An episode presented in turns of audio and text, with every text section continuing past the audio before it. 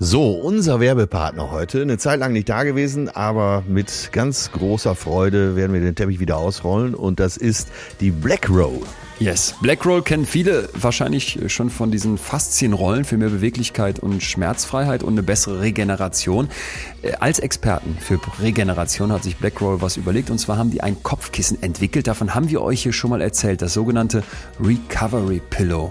Recovery im Sinne von, ich regeneriere mich im Schlaf. Und was, was die wirklich gut machen, ist im Prinzip der Ansatz, ich brauche eine ganzheitliche Regeneration, wenn ich schlafe.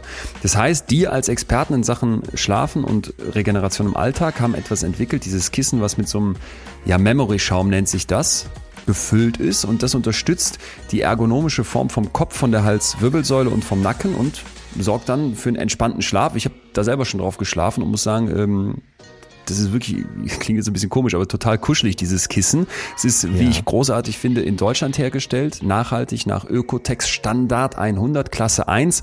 Und ähm, dieser Bezug ist, der da drauf ist, der ist atmungsaktiv und waschbar. Und das merkst du, merkst du tatsächlich beim Pennen. Also du hast wirklich das Gefühl, du legst dich da abends gerne drauf und hast irgendwie ja, so eine etwas andere Schlafroutine als mit so einem normalen ja. Standardkissen irgendwie. Ja. Wer braucht das Recovery Pillow unbedingt? Jeder, der seinen Schlaf verbessern möchte auch die, die unter Verspannung leiden und Leute, die sportlich sehr aktiv sind und deshalb auf gute Schlafqualität angewiesen sind. Ja, und natürlich jeder, so wie wir, der viel unterwegs ist. Das ist auch noch praktisch. Also geht auf die Seite blackroll.com slash Schlafgut und äh, unter den Code FÜHLEN20 bekommt ihr 20% Rabatt auf die gesamte Schlafkollektion. Ja, Blackroll macht echt was Gutes. Deswegen schön, dass ihr wieder dabei seid und äh, wir empfehlen euch das Ganze dringend. Dankeschön. Unfassbar viele von uns Menschen erleben Traumata in ihrem Leben und verdammt viele haben das riesige Glück, damit einfach so davon zu kommen, brauchen keine Therapie. Weil ich denke, lass uns bitte mal den Fachmann hören, den Professor, weil wenn ich gleich mit meinen Ansätzen komme, dann sind die doch eher so von der Universität des Lebens. Das Hauptproblem von den Menschen, die damit äh, nicht klarkommen, um es jetzt mal so zu formulieren, ist, dass sie die Vergangenheit nicht als Vergangenheit erleben, sondern immer wieder im Hier und Jetzt. Und wenn du aber ein wirkliches Problem hast, dann äh, bringt dich Carpe Diem nicht weiter, ne? Betreutes Fühlen. Der Podcast mit Atze Schröder und Leon Windscheid.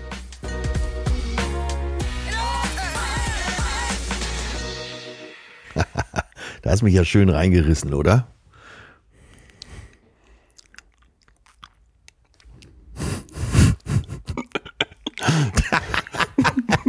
Stille muss man aushalten können. Ich rede nicht mehr mit dir. Ich rede nicht mehr mit dir.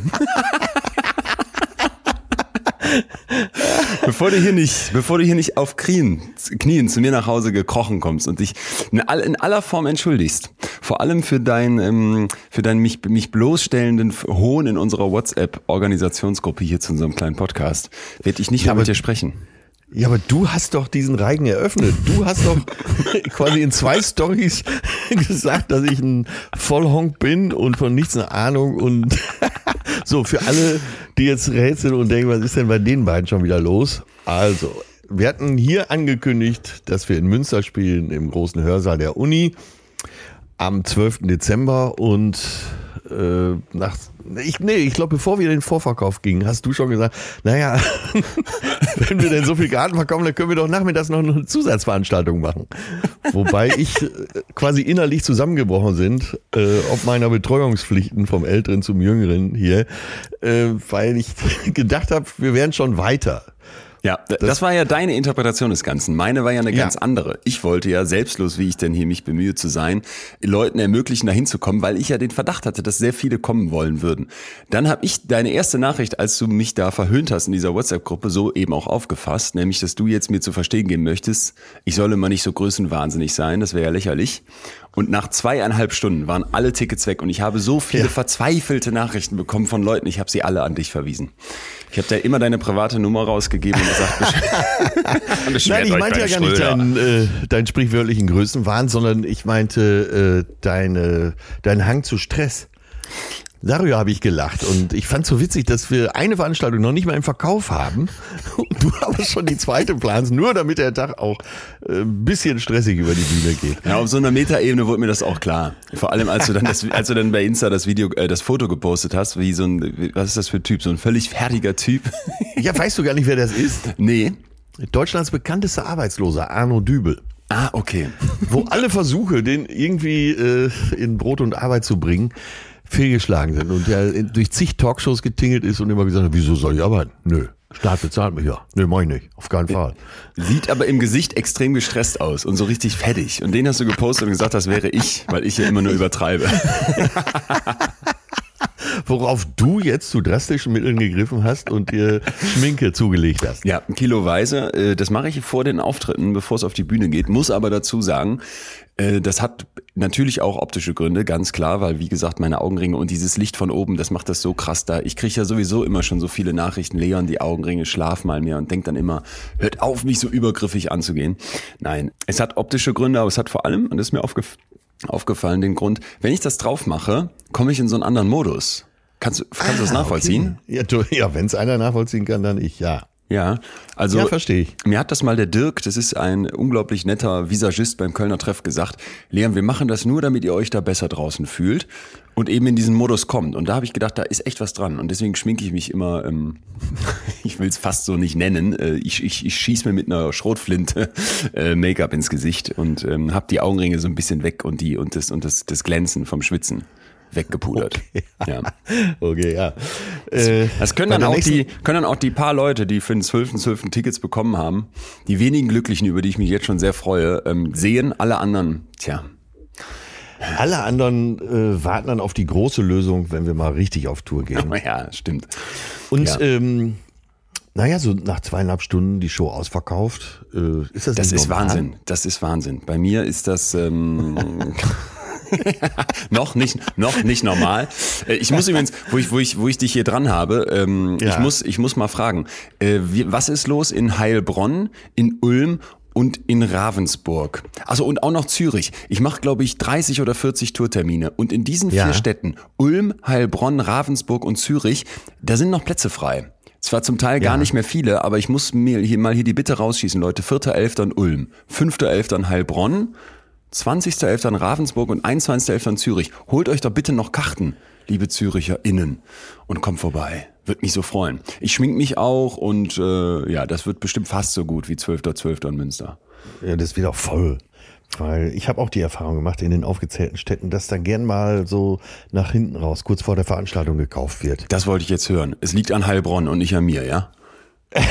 ja, die schwäbische Seele. Schaffe, schaffe, Häusle baue, Hund verkaufe, selber Bälle.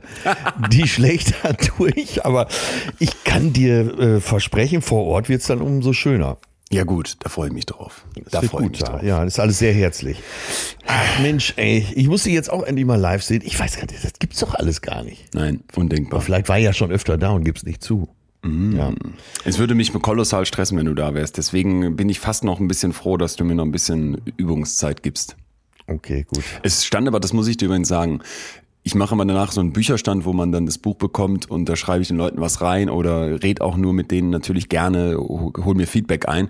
Es stand eine Frau vor mir, die hatte Tränen in den Augen und hat gesagt, sie hätte wirklich einiges erlebt im Leben und wird jetzt seit einigen Jahren Therapie machen und unser Podcast hier würde ihr so viel mitgeben, dass ich äh, ich war richtig gerührt. Ich habe ja schon viel gehört, aber das hat mich so richtig, richtig abgeholt, weil man fragt sich ja schon immer, warum macht man, was man so Ja. macht. Und da merkst du dann, wenn Leute zu dir kommen und dir sowas sagen, boah, das halt, das halte nach. Ja. Stimmt, das geht mir auch so. Dann denkt man immer, ja, okay, das, solche Leute erreichen wir eben auch. Und das geht, vor allen Dingen sind das nicht nur die Verzweifelten Nee, nee, und überhaupt nicht. die Nee, äh, im stillen. Kämmerlein sitzen, Ja. sondern da sind auch wirklich gestandene Menschen dabei, die schon einiges gehört und gesehen haben von dieser Welt und sagen trotzdem, ja, das erreicht mich. Und das finde ich auch genauso toll wie du.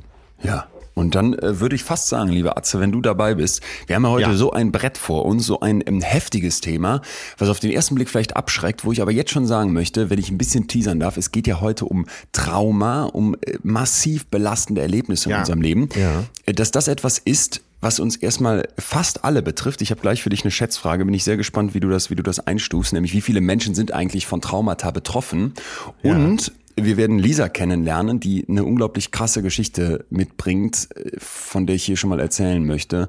Aber wir werden auch EMDR kennen, lernen. Das ist, also es ist fast wie Hypnose. Hast du das schon mal gehört? Äh, nee, habe ich noch nie von gehört. Du wirst, du, du wirst aus den Socken sein. Dann haben wir einen Stargast, Professor Dr. Ehring, der wirklich weltweit führend auf diesem Gebiet forscht. Und ganz zum Schluss, lieber Arzt, habe ich George Clooney für dich dabei, der eine Frage stellt. Da, da wird's wieder so ganz profan alles in, in wenigen Sätzen zusammengefasst, wo ich vorstand und dachte, hör mal, mit Trauma habe ich bisher noch nichts zu tun gehabt. Und das hat mich, hat mich so mitgenommen, weil, weil es geht um emotionales Gepäck, um Last, die jeder von uns im Leben Ja, mit sich schleppt ja. und wo man aus diesem Traumabereich unglaublich viel von ableiten kann. Das zum Schluss noch. Also du siehst äh, ein Wahnsinnsprogramm heute. Ja, für mich natürlich besonders interessant, weil als Nichtfachmann kann man sich kaum vorbereiten. Ja. Man sieht aber, wenn man so, sich so ein bisschen einliest in das Thema, ja, wie viele Menschen das betrifft. Tja, also man, man kann von vornherein sagen, ich wollte das eigentlich erst später zitieren, das ist eine Sache, äh, eine Stelle, die ich mir angestrichen habe Ja. in einem Fachartikel. Viele Menschen haben Angst vor der Heilung. Ihre gesamte Identität, das dient jetzt alles nur, äh, dem die Rampe zu bauen. Ne? Ihre gesamte Identität kreist um ihr Trauma. Sie haben vergessen, wer sie außerhalb des Traumas sind und dass das Unbekannte erschreckend sein kann. Und das soll mal die Pforte sein, äh, durch die wir heute dieses Thema betreten. Oh ja. Oh ja. Und Und, das kannst du, glaube ich, bestätigen, auch mit, äh, mit fundierteren Kenntnissen, oder? Dass, dass, dass ich, wenn du erstmal, oder je, fast jeder hat Traumata. Und ja, äh, und oft dreht sich auch unbewusst alles darum. Und deswegen ist es so wichtig, dass wir es besprechen. ja, und ich, das ist schön, dass du uns die Pforte aufmachst und dass du sie breit aufmachst, indem du uns alle mit ins Boot holst. Ich möchte vor allem nochmal betonen, das, was wir heute zum Thema traumatische Erlebnisse und den Umgang damit hören, das betrifft uns eben deswegen wirklich alle, weil selbst wenn du jetzt sagst, ich habe ja noch gar nichts Traumatisches erlebt, hast du ja. Ja. vielleicht Momente in deiner Vergangenheit, von denen du sagst, boah, die, die, die schleppe ich mit mir rum. Ne? Und da kann man eben unglaublich viel aus dieser Traumaforschung ableiten und sagen, aha, wenn ich das im Extrembereich von Traumata verstanden habe, Ja. kann mir das helfen, mit meinen eigenen Belastungen im Leben anders umzugehen. Und das fand ich so, fand ich so spannend daran. Also, äh, würdest du denn sagen, dass die Aussage, ein- dass eigentlich jeder irgendein Trauma hat, richtig ist? Tja, da wollte ich dir ja gleich die, die Schätzfrage reingeben. Was meinst du, Ja. wie viele Leute sind von einem, einem Trauma betroffen in ihrem Leben? Vielleicht erstmal, der Begriff Trauma kommt vom Griechischen und bedeutet so viel wie Wunde. Und das lässt sich auch tatsächlich ganz bildlich als Wunde vorstellen, als eine Art seelische Verletzung, als eine psychische Verletzung. Das heißt, mir widerfährt etwas, das mir wirklich eine, eine Wunde ins Hirn reißt, bildlich gesprochen. Ja. Und wir haben jetzt hierzu, um das vielleicht einmal direkt festzunageln, was ist das, eben angekündigt, den Gast Professor Dr. Thomas Ehring, der zu Wort kommen muss. Der hat am King's College in London promoviert, das ist schon mal verdammt renommiert, hat dann äh, an verschiedenen Universitäten gearbeitet. Unter anderem saß ich bei ihm in meinem Masterstudiengang in Münster in der Vorlesung. Ein Ja. klinischer Professor, der jetzt mittlerweile in München die klinische Psychologie als Lehrstuhl leitet und auch die Psychotherapie dort verantwortet und vor allem, jetzt kommt's, die Hochschulambulanz und die Traumaambulanz führt. Ja. So, und der hat ein Buch geschrieben, äh, was wir gerne nochmal für euch verlinken, den, einen Ratgeber für Trauma und posttraumatische Belastungsstörungen für Betroffene und auch für Angehörige. Und mich hat jetzt als erstes mal interessiert, wenn der so viele Menschen mit Trauma getroffen hat, gibt's dann in all den Jahren irgendwie schon noch Geschichten, Schicksale, die, die besonders hängen geblieben Ja, sind? ja, genau. Das interessiert einen. Es sind wirklich ganz viele Geschichten und ganz viele Patienten. Ich möchte mal zwei Beispiele nennen. Wir haben viele Patientinnen und Patienten, die schon in der Kindheit schreckliche Dinge erlebt haben, in der Familie, die vielleicht auch nicht nur Gewalterfahrungen hatten, sondern auch viele Dinge, die man als Kind unbedingt braucht, nicht bekommen haben und die trotzdem es geschafft haben, ein Leben zu führen, wo sie zum Beispiel ähm, liebevolle Eltern sind und diese, diese Funktion ausfüllen gegenüber äh, Kindern. Das finde ich wahnsinnig faszinierend äh, ähm, zu sehen, wozu doch Menschen in der Lage sind, auch aus Dingen, ähm, ähm, äh, ja, äh, Dinge zu bewältigen und dann gut weiterzuleben. Zweites Beispiel, wir haben gerade in den letzten Jahren sehr viel äh, sehr viele geflüchtete Patientinnen und Patienten, die unter schrecklichen Bedingungen ihre Heimatländer verloren haben, äh, verlassen mussten und sehr viel verloren haben. Und äh, wenn die das schaffen, trotzdem äh, praktisch hier sich wieder was Neues aufzubauen, das finde ich auch immer wieder faszinierend. Macht doch erstmal Hoffnung, oder? Was er sagt? Wahnsinn, ja. Also das erste, äh, trotzdem ein, ein tolles oder ein erfülltes Leben zu führen Ja. und eben auch Kinder Ja. zu haben und die diesen Kreis auch zu durchbrechen und den Kindern eben eine Sicherheit zu geben, das finde ich ganz toll. Und da kommt mir ja direkt mein Vater in den Sinn, der ja im Zweiten Weltkrieg schwerst unterwegs war. Und da, ist, da schüttel ich immer noch den Kopf drüber, also positiv, wie der es geschafft hat, die Tür dahinter sich zuzumachen. Ach. Und noch ein erfülltes Leben zu führen und uns Kindern so viel Liebe zu geben. Da habe ich ja. noch gar nicht drüber nachgedacht, dass ähm, du ja unmittelbar von dieser äh, zum Teil natürlich schwer traumatisierten Kriegsgeneration äh, unmittelbar als Eltern aufgezogen wurdest. Das trifft ja eher auf meine Eltern zu. Was heißt das? Hast, hast du da mit deinem Vater drüber gesprochen? Hat er mal, hat er mal erzählt? Ja, der hat äh, eigentlich nur mit mir darüber gesprochen. Und äh, naja, da habe ich schon ein bisschen was mitgekriegt von dem Grauen, äh, was er da durchlebt hat. Aber er hat es tatsächlich geschafft, wirklich auch ein gut gelaunter, äh, friedlicher äh, und da meine ich eben den inneren Frieden, Mensch zu sein und das an seine Kinder weiterzugeben. Ja, Krass. viele seiner, seiner Brüder haben das nicht geschafft, aber er hat das geschafft. Und das ist ja das, was äh, gerade gesagt wurde, dass das so beeindruckend ist, dass man diesen Kreis auch durchbrechen kann. Ja. Und ich kann meinen Vater nicht mehr fragen, aber ich habe die Vermutung, dass er das sehr bewusst gemacht hat. Sehr, sehr so. bewusst. Er hat, ja, das ist eher so verklausuliert immer gesagt, hat gesagt, äh, eines Tages war mir klar, ich will Frieden haben, ich will, äh, ich will Kinder haben, denen ich Glück geben kann. So hat das er gesagt. Also er hat nie den Begriff benutzt, dass ich, äh, dass er mit der Sache so abgeschlossen hat, sondern hat immer gesagt, ich schaue nach vorne. Okay. Und das war, ein, äh, den hast du ja leider nie kennengelernt, aber es war ein sehr optimistischer, äh, toller Kerl. Hat er dir mal erzählt, was der so im Krieg erlebt hat? Ja, ja, ja, da hat er mir einige Sachen erzählt. Er war ja auch noch lange in Gefangenschaft, wo er auch sehr gequält wurde und auch verletzt wurde. Ja. Äh, das, das kann man sich ja gar nicht richtig ausmalen, wie tief diese Einschnitte, du hast eben von den, von den Wunden im Gehirn erzählt, so als Bild. Mhm. Wie tief die gewesen sein müssen. Aber ähm, ja, das ist gleich als erstes aufgetaucht jetzt in dem Interview und das fand ich interessant. Ja. Ja, und jetzt finde ich persönlich schließt sich ja eigentlich direkt die Frage an, wenn der Professor Ehring eine Traumaambulanz leitet. Wer kommt da eigentlich hin? Wäre dein Vater da hingegangen oder hätte der dahin gemusst oder nicht? Und da hat der Professor Ehring wieder eine Antwort für uns, die total interessant ist. Ja. Was ähm, unsere Patientinnen und Patienten erlebt haben, das ist sehr unterschiedlich. Also es reicht von äh, Verkehrsunfällen oder anderen Unfällen, äh, hier in München dann auch mal Unfällen in den Bergen oder so, über über Gewalterfahrungen, körperliche Gewalt, sexuelle Gewalt, entweder durch nahestehende Personen in der Familie, Be äh, Beziehungen oder aber auch äh, in, in fremden Kontexten durch Personen, die man nicht kennt. Es gibt viele traumatische Erlebnisse in der Kindheit. Ähm, es gibt viele geflüchtete Menschen, die zu uns kommen, die entweder in ihren Heimatländern Konflikten, Krieg, ähm, äh, Vertreibung, Dinge erlebt haben oder auf der Flucht. Es gibt bei uns seltener, aber natürlich auch Naturkatastrophen, die auch, wo auch Betroffene äh, es gibt. Und ähm, äh, um das dann jetzt äh, zusammenzufassen, was ist ein Trauma? Ähm, also wir verwenden das jetzt in der Psychologie und Psychotherapie sehr spezifisch, nämlich wirklich extreme Ereignisse, die mit einer besonders außergewöhnlichen Bedrohung einhergeht, Bedrohung des Lebens oder äh, Bedrohung mit Verletzung oder äh, sexuelle Gewalt. Äh, das heißt, vieles andere, was wir so im Alltag als traumatisch vielleicht bezeichnen, fällt jetzt nicht darunter, äh, obwohl das natürlich auch sehr belastend sein kann. Diesen letzten Punkt fand ich ganz wichtig, weil ich weiß nicht, wie es dir geht, aber ich habe oft den Eindruck, dass so mit dem Traumabegriff total um sich geschmissen wird. Ja, ja. Oder? Ja. Meine Scheidung war traumatisch, mein Arbeitsplatzverlust traumatisch, das Referat in der Schule, ich habe so geschwitzt, das war traumatisch. Bitte, bitte, das sind Stressoren. Ne? Und die das meinte ich ja eben, ne? Äh, wenn, wenn ja. das Trauma so in den Mittelpunkt gestellt wird, dass du dich nur noch darum da herum bewegst und das, also oh, ich will jetzt keinen verhöhnen, um Himmels Willen, aber man muss das einfach mal so sagen, dass man, dass es auch oft als Ausrede genommen wird, äh, dass man gar nicht versucht, das zu lösen, sondern ja, es ging nicht anders, weil, das hören wir ja auch oft, äh, nee, wir sprechen hier schon von von richtigen Einschnitten.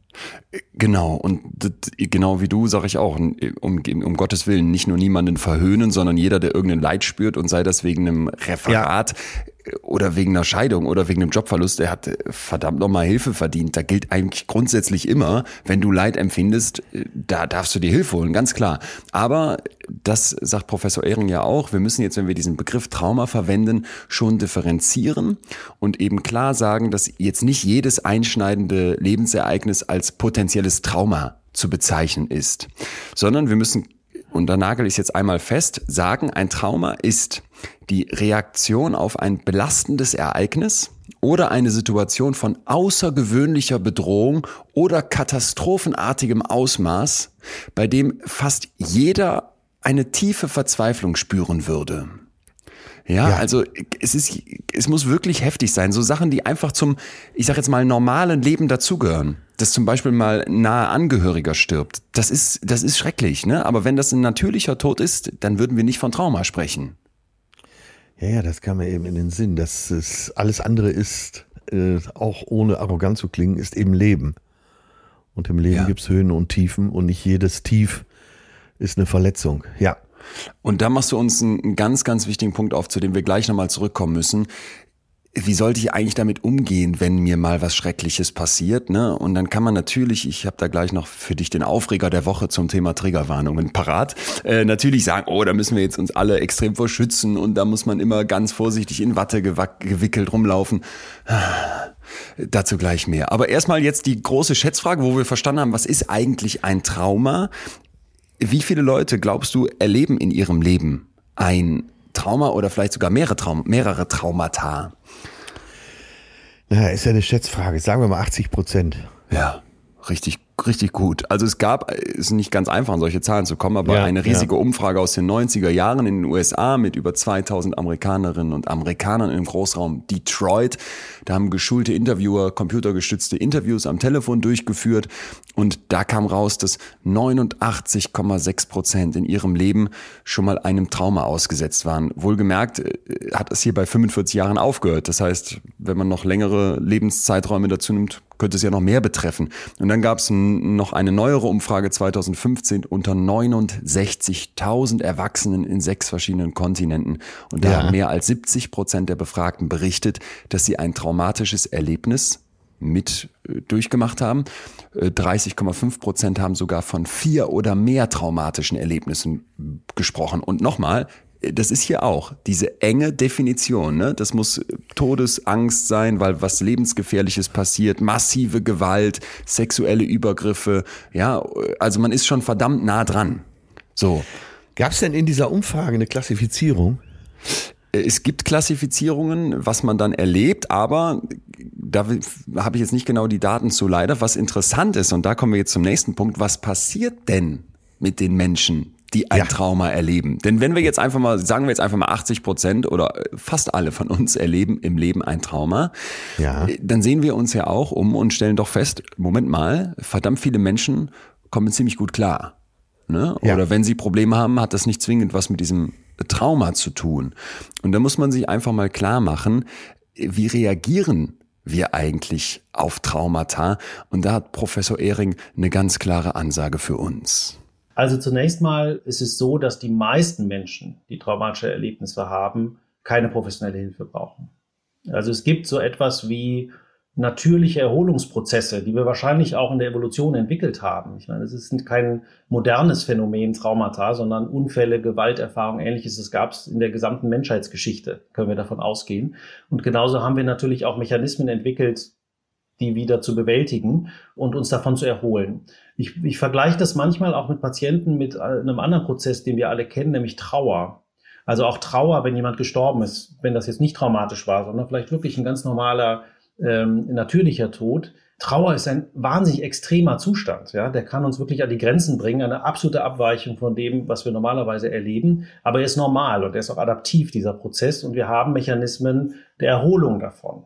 Aber auch nicht jeder und jede erholt sich von einer Trauerreaktion. Ja, es kann eine Depression entstehen daraus. Es kann eine komplizierte oder verlängerte Trauerreaktion entstehen. Und genauso ist es auch in Reaktion auf Traumata, dass diese Erholungsmechanismen, die wir in uns haben letztendlich, dass die nicht immer und nicht bei allen greifen. Und das sind dann die Patienten, die merken, das klappt eben nicht mit der Erholung, die dann äh, zu uns in Behandlung kommen. Cooler Vergleich, oder? Also vor allem ja. ein klarer Vergleich. Äh, sehr klarer Vergleich, genau. Und er spricht ja von äh, Erholungsmechanismen, ja. Bewältigungsmechanismen. Und da wird's, glaube ich, an diesen beiden Wörtern wird's so klar, dass wir äh, bestimmte Sachen so aus uns heraus bewältigen können. Aber wenn es ja. zu groß ist, eben unser normaler Bewältigungsprozess nicht mehr ausreicht, sondern dass wir dann Hilfe brauchen. Genau. Und da kann ich jetzt was zu Unterschieden sagen, denn so um die 10 bis 20 Prozent haben nachher, wenn sie ein Trauma erleben mussten, eine posttraumatische Belastungsstörung. Ja. Chronisch, ne? also das wirklich lang anhaltend ist. Was das bedeutet, klären wir sofort. Ich möchte nur erstmal sagen, das heißt, ein Trauma führt nur bei einem Bruchteil der Leute dazu, dass die nachher wirklich fertig sind, was mir hier nochmal wunderschön zeigt. Und da dieser passende Vergleich zur Trauer, was ja auch ein schrecklicher Zustand ist, wo du einen geliebten Menschen verloren hast. Ja. Wir sind einfach verdammt zähe Tiere. Ja. Also deswegen scheue ich auch manchmal davor zurück, weil es so gerne in den Medien so gerufen wird, jeder sollte irgendwie mal zur Therapie gehen. Ja, ja. Äh, nein, nein. Denn wenn der Anspruch der Therapie ist, ein Leid zu, zu lindern, dir zu helfen, dich davon zu befreien, dann muss man einfach sagen, ganz viele Leute leiden aber eben nicht. Und das, das möchte ich einfach auch mal so unterstreichen, weil man manchmal das Gefühl hat, es gibt immer mehr psychisch Kranke und die Leute sind immer fertiger. Das stimmt nicht. Ja, ganz viele von uns kommen einfach auch gut klar und das, das ist mir so wichtig. Und das heißt jetzt, und das möchte ich hier nochmal mit noch fast doppeltem Edding unterstreichen. Ja. Wenn aber jemand nach einem Trauma fertig ist, dann darf man dieser Person keinen Vorwurf machen nach dem Motto, du bist ja schwächer als der Rest, du bist nicht so zäh. Ja. Wir wissen nicht genau, woran das liegt, dass manche Leute eine Depression bekommen oder nach einem Trauma eine posttraumatische Belastungsstörung entwickeln. Da sind wir einfach massiv unterschiedlich. Und deswegen möchte ich, dass wir da eben immer diese Individualität ganz klar mit bedenken. So. Ja, und äh, das, um das jetzt mal praktisch darzustellen, das kann ja, äh, jeder hat ja vielleicht in, was in sich schlummern, was ja. unbewältigt ist, äh, was durch so einen Impuls negativen Impuls plötzlich ausbricht. Genau. Und äh, der Rucksack, den wir alle mit uns rumtragen, den sieht man ja nicht. Teilweise wissen, kennen wir ihn selber nicht und wissen nicht darum. Und plötzlich äh, passiert gar nicht so ein großes Ding, aber äh, so dieser ganze, der, der, dieser ganze Staudamm bricht. Ja. Ja. Da bricht was aus uns hervor und äh, wie du schon sagst, da darf man es nicht auf die leichte Schulter nehmen und sagen, ja, ja, komm, alles ganz normal. Manchmal eben nicht. Genau. Und man schleppt vielleicht auch genetisch was mit sich. Zum Beispiel haben Frauen nach einem Trauma eine doppelt so hohe äh, Wahrscheinlichkeit, eine posttraumatische Belastungsstörung zu entwickeln wie Männer.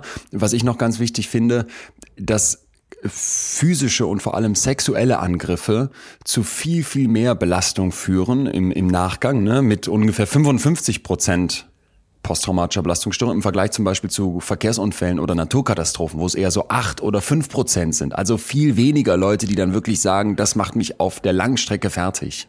Ja. An Aber der Stelle mal, vielleicht nochmal äh, dran erinnert, dass es oft um diese Hilflosigkeit geht, die man dann empfindet. Mhm. Mhm. Und äh, eben auch bei sexueller Gewalt, äh, das beschreiben ja viele, natürlich vornehmlich Frauen, äh, dass diese, diese totale Hilflosigkeit, dieses Ausgeliefertsein, sie so absolut massiv verstört hat. Ja. Und, Und da, die, dieses ja. Erlebnis ist dann eben etwas, was zu einer psychischen Störung führen kann. Es gibt verschiedene. Ich habe jetzt mal die posttraumatische Belastungsstörung ja. rausgegriffen.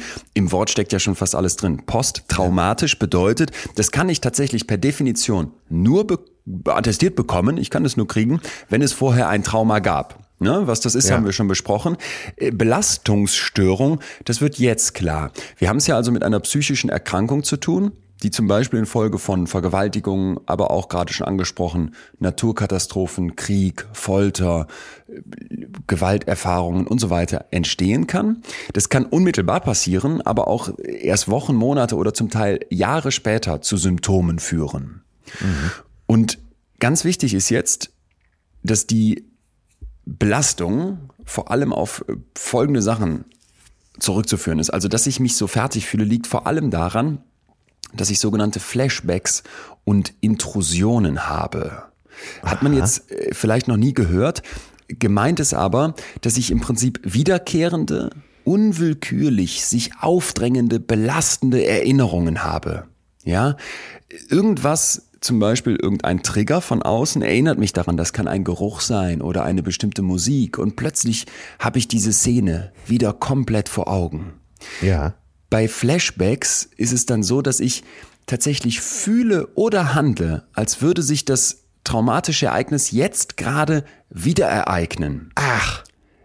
dazu habe ich gleich. Ist, das ist ja ein Hammer. Ja, dazu habe ich gleich für dich noch ein ganz heftiges Beispiel eben aus, aus Lisas Geschichte, über Ja. die wir noch sprechen werden. Aber es geht eben darum, dass ich in dem Moment, jetzt hier heute in der Gegenwart, die Vergangenheit erlebe.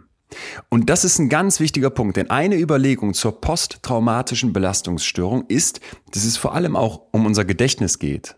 Ja, wenn ich normalerweise etwas erlebt habe, zum Beispiel da damals als Kind bin ich mit dem Fahrrad hingefallen oder ich, ich weiß Ja. noch genau, wie wir im Kindergarten mal die Mädels standen alle drin, haben die Tür von drin zugehalten und wir als Jungs von draußen, ganz schlau wie wir so waren, haben versucht mit einem langen Holzstück die Tür aufzuhebeln. Das war meine Idee, die Hebelkraft zu nutzen als Mathelehrer-Kind. Selbstverständlich. Dann klatschte dieser Holzstab aber irgendwie so um, dass der eine Lampe über dieser Kindergartentür zerstört hat, so eine Glaslampe. Und dann fiel eine Scherbe runter, bohrte sich in meinen Kopf und ich hatte eine blutige Wunde am Kopf. Das war mir nicht nur unfassbar peinlich vor den Mädels, sondern ich fing natürlich auch an zu weinen, musste ins Krankenhaus, Mutter musste kommen. so, ja, absolute Loser-Move.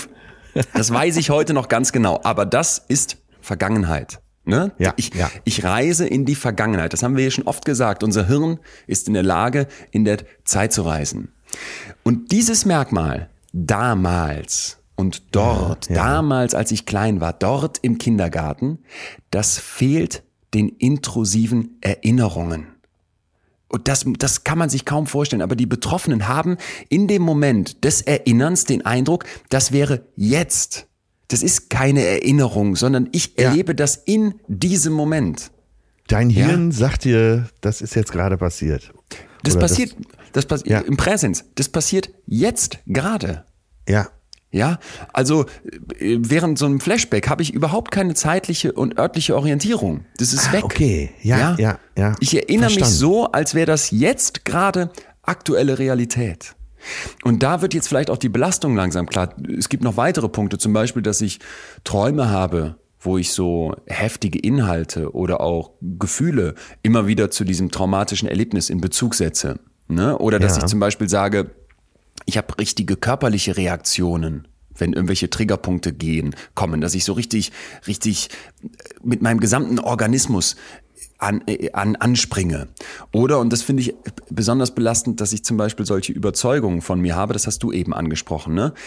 Ich bin nichts wert. Ich bin schlecht. Man kann mir nicht vertrauen. Ich kann niemandem vertrauen. Die, die Welt ist gefährlich. Meine, meine Synapsen sind so gestört. Ich, ich reagiere auf alles und bin komplett re äh, ruiniert. So. Das sind alles so Überzeugungen, die aus so einer traumatischen Erfahrung entstehen können und dann zur posttraumatischen Belastungsstörung gehören. In welcher Beziehung stehen denn äh, dann Panikattacken dazu? Ja, äh, gut, dass du es ansprichst, denn bei einer posttraumatischen Belastungsstörung ist eine 80 Prozent 80 Prozent erhöhte Wahrscheinlichkeit, dass ich auch noch weitere psychische Störungen erfülle, zum Beispiel depressive Symptome habe oder eine bipolare Störung oder die, du sprichst sie gerade an, Angststörungen oder Ja. Substanzkonsumstörungen, ne, Drogen rein und mich mal befreien von diesen schrecklichen Gedanken, weil ich mich beneble. Das finde Ja. ich, das finde ich total heftig. Noch ein Punkt, der mir ganz wichtig ist, das haben wir eben kurz angeschnitten. Das kann dauern. Dazu hat mir Professor Ehring total interessant gesagt, dass es manchmal so ist, dass erst im Alter, wenn die Leute plötzlich Rentner werden ne, und so Ja. eine Ruhe eintritt und die plötzlich nicht mehr so abgelenkt sind vom hektischen Leben, dass dann plötzlich Sachen aufkommen und Belastung wieder da ist, die vorher gar nicht so gespürt wurde. Ja, weil man plötzlich Zeit dafür hat, Mhm. weil Kapazitäten frei werden. So Hast du das bei deinem, bei deinem Vater so mitbekommen vielleicht? Nee, tatsächlich nicht. Und da ziehe ich jetzt schon wieder den Hut vor ihm. Denn er hat es wirklich geschafft, ohne sich Hilfe zu holen, sich Mhm. da selber zu befreien. Okay, ähm, da wird auch schon mal vielleicht zusätzlich nochmal deutlich, wie unterschiedlich Menschen sind. Der eine schafft absolut. der andere nicht. Das muss man auch, glaube ich, immer wieder betonen.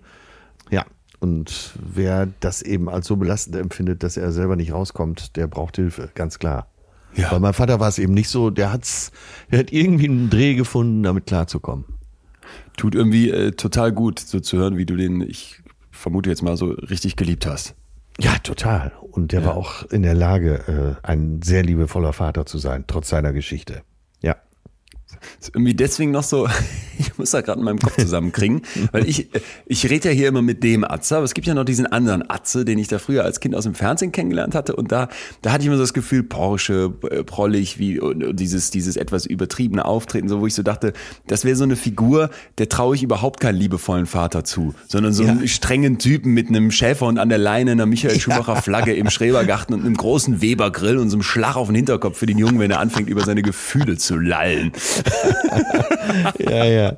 Ja, das war ja auch die Idee der öffentlichen Figur, ja. Atze. Aber eigentlich, ich weiß gar nicht, ob sie hinpasst, ich sage jetzt trotzdem mal schnell, äh, ohne dass wir tief drauf einsteigen müssen. Das haben, eigentlich haben meine Schwester und ich uns das frühzeitig ausgedacht, so einen Typen der ja. mal große Fresse hat und damit auch noch durchkommt. das war die Idee des Bühnenatze, ja. Ja, und jetzt, wenn du bereit bist, würde ich gerne von Lisas Geschichte erzählen. Müsste aber vorweg sagen, also die Schilderungen, die jetzt folgen, unter anderem von sexualisierter Gewalt, die sind heftig. Ne? Da finde ich, mhm. sollte jetzt keiner einfach sagen, komm, springen wir mal ins kalte Wasser. Da möchte ich einfach kurz vorab darauf hinweisen, weil die, weil die wirklich belastend sind. Auf der einen Seite, auf der anderen Seite, wenn wir Lisas Geschichte aber ein bisschen, bisschen folgen, werden wir merken, was das für eine Frau ist und wie, wie gut das heute zum Thema passt. Wärst du da d'accord? Bin ich total dabei. Gut, dann darf ich kurz skizzieren. Lisa war letztens hier bei mir in Münster, hatte sich über Instagram gemeldet und wollte eben als Gast in meinen Podcast kommen, der heißt Besser so, den mache ich zusammen mit dem WDR. Wer Lust mhm. hat, kann da gerne mal reinhören. Die Folge mit Lisa wird am Mittwoch 11, 10.11. Am 10.11. kommt die raus, aber es sind natürlich jetzt schon viele spannende Folgen da drin. Bis dahin müsstet ihr euch gedulden. Ich greife jetzt mal ein bisschen daraus auf äh, als Ankündigung, aber auch weil es heute zu unserem Thema so perfekt passt. Ja, es ist Weihnachten, gut. Weihnachten 2011 und Lisa ist elf Jahre alt. Und das ist das erste Mal, als sie von ihrem älteren Bruder missbraucht wird. Die beiden haben irgendwie eine, eine Nintendo geschenkt bekommen und er ruft sie dann rüber in, in, in sein Zimmer ja, und dann kommt es eben zu, zu, zu sexualisierter Gewalt, zu einem Übergriff. Und sie denkt sich schon damals als Kind, was sie auch ganz klar sagt, das fühlt sich eklig und falsch an, aber sie lässt diese Gefühle nicht wirklich zu, ja, weil sie, und das fand ich so krass, einen Pakt, so nennt sie das, mit sich selbst schließt. Das elfjährige Mädchen macht einen Pakt mit sich und sagt, darüber spreche ich nicht. Ja, ich muss, ich muss das mit mir selber klären. Vor allem, das, so das, das, hat sie so gesagt, ja. ja. Und wenn man sich das mal ausmalt, im Kopf eines elfjährigen Mädchens muss man jetzt mit dieser Erfahrung klarkommen, dass dein Bruder, und das sagt sie auch, der so das Idol ist, zu dem du aufgucken möchtest, den du lieben willst, dich jetzt ja, ja. missbraucht.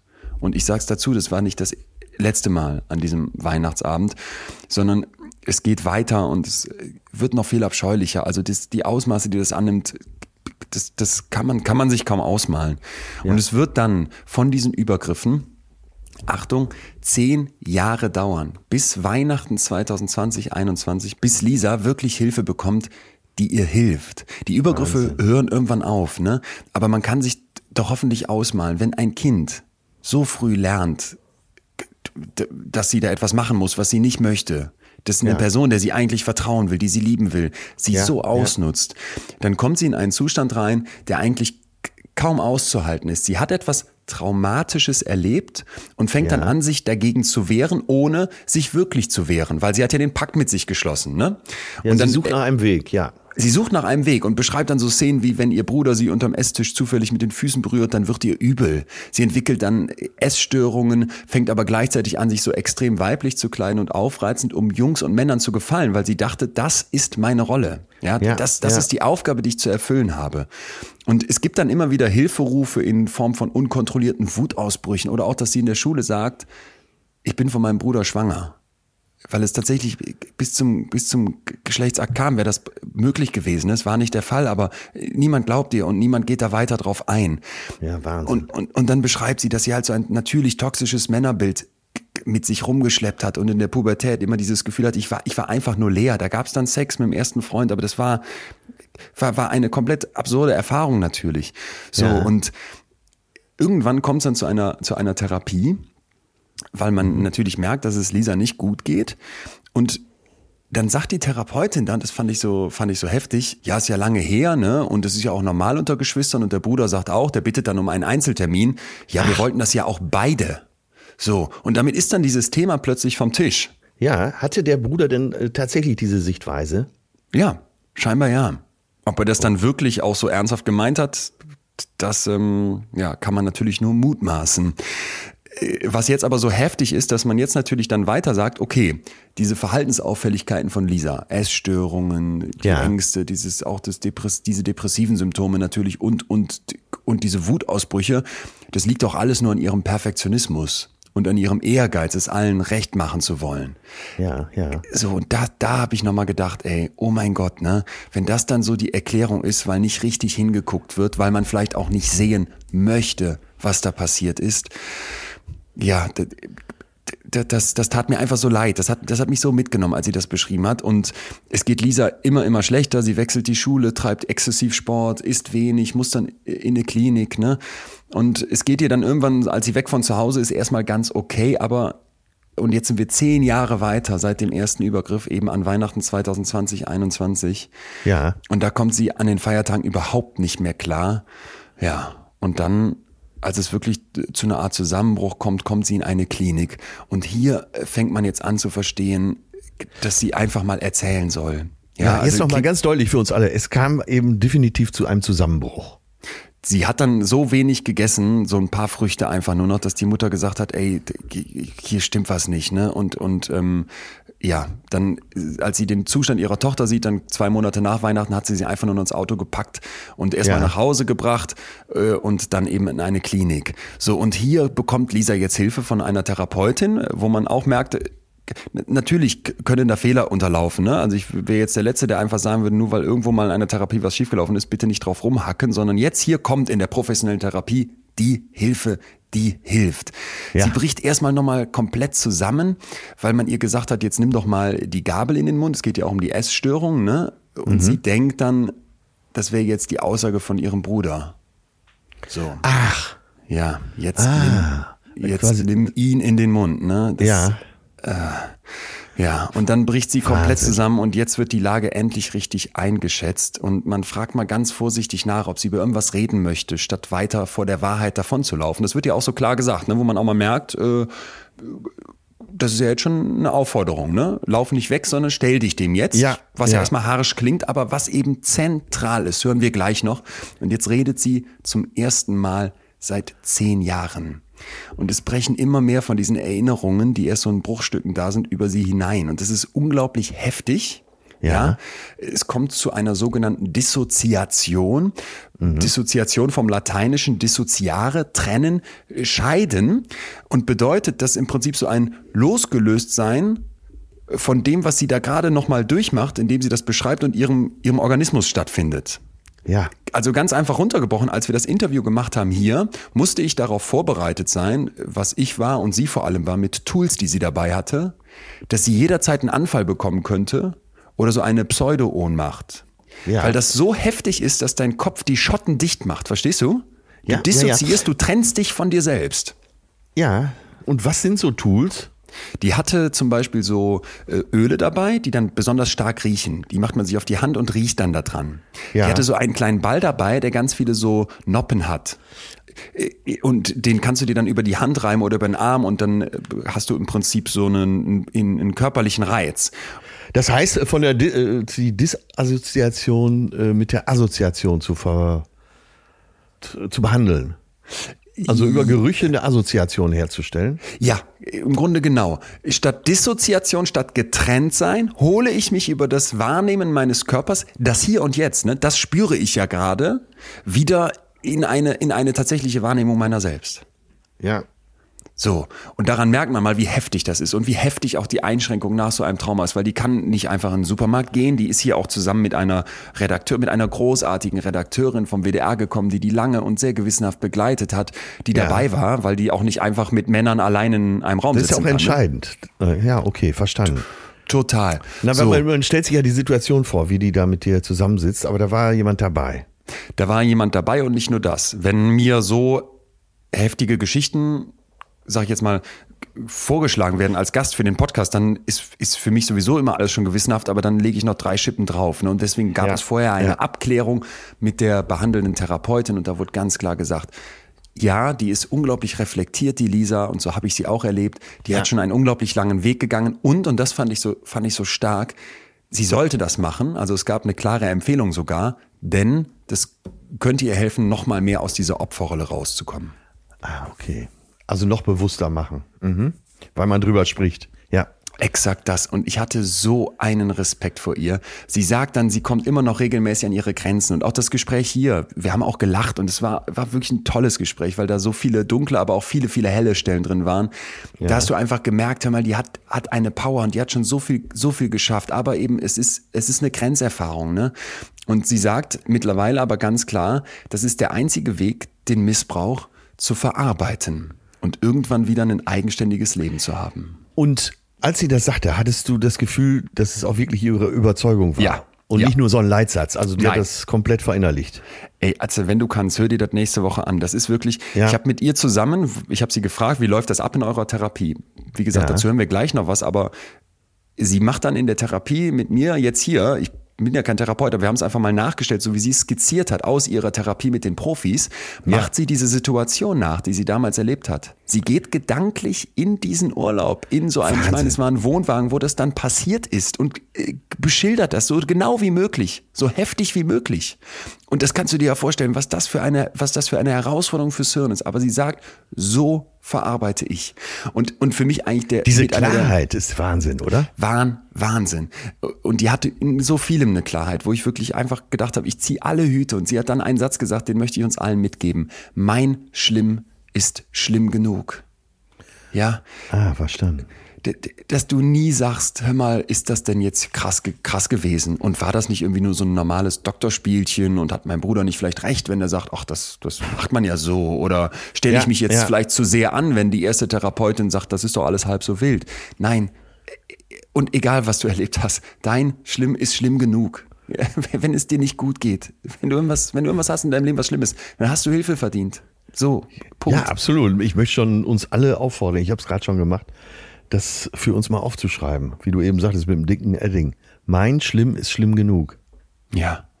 Ne? Sehr gut. Und, und dann noch vielleicht, ich sag dir nachher ganz zum Schluss nochmal, wie es ihr heute geht, weil das, ja, weil das so ja. schön ist. Aber ihr Punkt war dann, es gibt immer einen Weg. Ne? Und es ist hammerhart, aber es ist besser so, wie es jetzt läuft. Und fast noch ein zusätzlicher schöner Punkt, den ich teilen muss, war, dass sie halt gesagt hat, ich habe so eine Art Hassliebe zu meiner Dissoziation. Dieses Schattendichtmachen ja, ja. im Kopf, da weiß ich ganz genau, das ist ein Schutzversuch von meiner Psyche, ne? die will sich verteidigen. Aber gleichzeitig schränkt mich das natürlich auch massiv ein. Und ich muss lernen, damit umzugehen. Und das macht sie. Und deswegen. Sie umarmt das ja sozusagen, ne? Ja, ja. Ein Stück weit ja. Ein ja. Stück weit ja. Und versucht natürlich trotzdem, das, das zu, zu kontrollieren und mhm. ne, dass sie hier mit mir sitzen kann und darüber offen spricht. Und das sage ich jetzt nochmal für alle. Sie hat gesagt, ich mache das hier, weil ich einen anderen Podcast von dir gehört habe, Leon, wo es eine, wo es eine Frau gab, die von einer Vergewaltigung erzählt hat. Und ja. das hat ihr geholfen, ihre Therapie weiter durchzuziehen. Und sie meint, wenn ich drüber spreche, hilft das vielleicht anderen. Und da war wirklich für mich der Punkt, wo ich gedacht habe, Mensch, Lisa, ey, Wahnsinn, so, so großartig und so wichtig, dass wir zuhören. Auch wenn man jetzt vielleicht hier bis hierhin sagt, hör mal, das ist ja so schrecklich, diese Schilderung. Ich kann mir das kaum geben, denke ich immer, das passiert mitten in unserer Gesellschaft immer und immer wieder. Und ich finde, wir müssen den Opfern Stimme geben, zuhören und mit durch diese schrecklichen Geschichten Absolut. gehen. Nicht ja. aus Voyeurismus, im Gegenteil. Und nicht um irgendwie jemanden da mit einer Schlagzeile nach vorne zu ziehen. Das, das ist wirklich das Gegenteil meines Ansatzes, sondern weil ich glaube, dass uns das sensibilisiert. Ja. Und weil ich, weil ich immer hoffe, dass wir aus diesen krassen Fällen auch was für unsere Graustufen ableiten. Ne? Dass man mal in der Beziehung vielleicht nachfragt, passt das so, ist das okay? Oder auch beim One-Night-Stand. Und, und nicht über irgendwas hinweggeht. Ja, ja, das verändert unser aller Bewusstsein ja, wenn wir uns ernsthaft damit beschäftigen. Und genau. darum geht's ja. Das ist ja das, was du gerade gesagt hast. Ne? Wenn, wenn du um solche Schicksale weißt, wirst du anders damit umgehen. Ja. Ja. Mich, mich hat, ich weiß nicht, wie es dir geht, bei dieser Geschichte auch noch eine Frage nicht mehr losgelassen. Die Eltern. Ja. Also dein Sohn missbraucht deine Tochter mehrmals. Die, und die ist völlig fertig danach. Kannst du jetzt noch beide Kinder lieben? Oh Gott, ja. Frag lieber nicht. Ja, ich, ich, bin, ich bin da. Ich frage mich vor allem, hat man eine Wahl? Also kann man als, ich, wie gesagt, habe ja keine Kinder, aber kann man als Eltern sagen. Wäre vielleicht irgendwann nochmal ein Ansatz für dich, äh, auch mal die Eltern zu sprechen. Ja. Ja, ich, ich würde auch gerne den Bruder sprechen, muss ich auch klar so sagen, weil ich ja, suche immer ja. nach, ich suche immer auch nach Tätern, weil ich dann, weil ich immer denke, es gibt ja auch diese Tendenz in unserer Gesellschaft, immer Fragen an die Opfer zu haben. Ne? Die, die Ja, dieser muss, ja. Bei mir muss sich keiner rechtfertigen, um Gottes Willen, da bin ich zum Glück genug im Bilde, aber ich würde so gern mal von jemandem, wenn, wenn, doch, wenn doch so viele Frauen von häuslicher Gewalt, Gewalt betroffen sind, dann muss es unfassbar viele Täter geben. Ja. Die sprechen nicht. Ja, naja. Sie sprechen oft, äh, sie sprechen, wenn, dann relativieren sie oft, ne? Oder so, oder so. Ja. Oder so. Also eine, eine unfassbare Geschichte, die uns vielleicht hier mal ganz klar macht, wir können einerseits sagen, Zwischenfazit, Ja. unfassbar viele von uns Menschen erleben Traumata in ihrem Leben und verdammt viele haben das riesige Glück, damit einfach so davon zu kommen, brauchen keine Ja. Therapie. Ja, ja, ja. Aber vielleicht am Beispiel von Lisa, es gibt heftige Fälle, wo dein Leid, dein Schlimm, schlimm genug ist. Ne? Und bitte, bitte setz da, die, setz da die Messlatte niedrig an. Das ist mir einfach ganz wichtig. Denn eine traumatische Erfahrung, und da gibt's eben auch unterschiedliche, wir haben gesagt, Unfälle sind nun mal anders, Autounfälle, als jetzt ein sexueller Übergriff, was auch wieder individuell ist, aber im großen Mittel schon. Da ist es so individuell, das, das, ja, verdient einfach, dass man da dran geht. Ja. Atze, sollen wir Ja. mal kurz, sollen wir uns mal kurz den Fenster aufmachen, ein kleines, ein kleines Wässerchen holen und durchlüften und ähm, Werbung einschieben? Unbedingt. Unser Werbepartner heute ist Clark, die Versicherungs-App, euer digitaler Versicherungsmanager, unser digitaler Versicherungsmanager. Atze und ich sind Fan, sonst hätten wir euch die hier nicht schon so oft vorgestellt. Und die haben was, ja, was Neues, ein Gefühl. Ja, und das ist das Sinnvolle an der Clark-App. Sobald du deine Versicherung, und zwar alle, mit der Clark-App organisiert hast, hast du einfach mehr Zeit für dich. Du hast mehr Durchblick, du hast mehr Zeit, glücklich zu sein, du hast mehr Zeit für alles das, was dich wirklich interessiert. Und wenn du mal eine Versicherung brauchst, drückst du auf die Clark-App und hast sie sofort zur Hand. Also mehr Wert. Traumhaft. Also durch die Organisation mit dem Versicherungsmanager Clark habe ich alles im Griff und wir haben für euch natürlich noch was rausgeschlagen. Wenn ihr Bock habt, dann geht doch auf clark.de oder goclark.at, meldet euch da an mit unserem Code FÜHLEN mit UE und ihr könnt 15 Euro für einen Online-Shop kassieren, wenn ihr eine Versicherung hochladet und nochmal 15 Euro für eine zweite. Ausgenommen sind gesetzliche Krankenkassen, Rentenversicherung, ADAC-Mitgliedschaften, aber ansonsten kriegt ihr das Ding ratzfatz rübergeschickt und habt danach wirklich den Top-Überblick, weil es gibt 100 VersicherungsexpertInnen, die euch da beraten. Es gibt einen Bedarfscheck, was braucht ihr eigentlich und das, was ihr hochladet, wird dann verglichen mit 160 anderen Versicherern. Also am Ende wirklich mehr für euch. Danke, Clark. Mehr fühlen, vor allen Dingen besser fühlen. Was können wir tun? Ne? Was gibt's für Therapiemöglichkeiten? Und wie kann ich also mit einer posttraumatischen Belastungsstörung umgehen? Und da schließt sich jetzt gleich der Bogen zu uns allen. Da wird uns George Clooney nochmal helfen. Wie so oft. wie, wie so oft. wie so oft in der Psychologie. Ja. Erstmal Professor Ehring nochmal, der hat nämlich Ja, ganz klar ja, gesagt, ja. das Hauptproblem von den Menschen, die damit äh, nicht klarkommen, um es jetzt mal so zu formulieren, ist, dass sie die Vergangenheit nicht als Vergangenheit erleben, sondern immer wieder im Hier und Jetzt.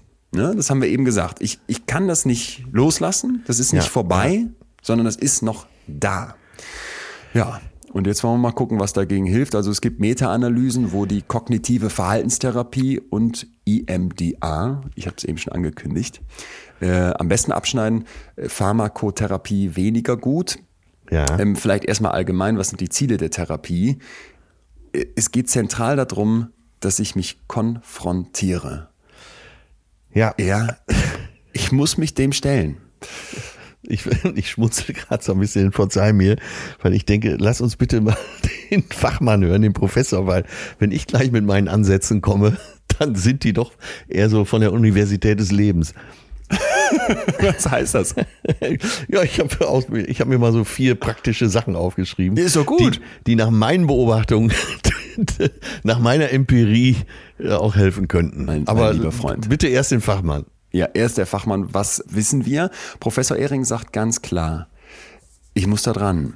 Ja, also einmal gilt, wenn ich was Das sagt er Traumatisches... ganz klar. Das sagt er ganz klar mit einer Einschränkung. Das wollte ich noch dazu fügen. Wenn du sagst, ich habe was Traumatisches erlebt, ich, ich wurde vergewaltigt oder ich Ja. habe einen Autounfall überlebt oder ich war im Zweiten Weltkrieg.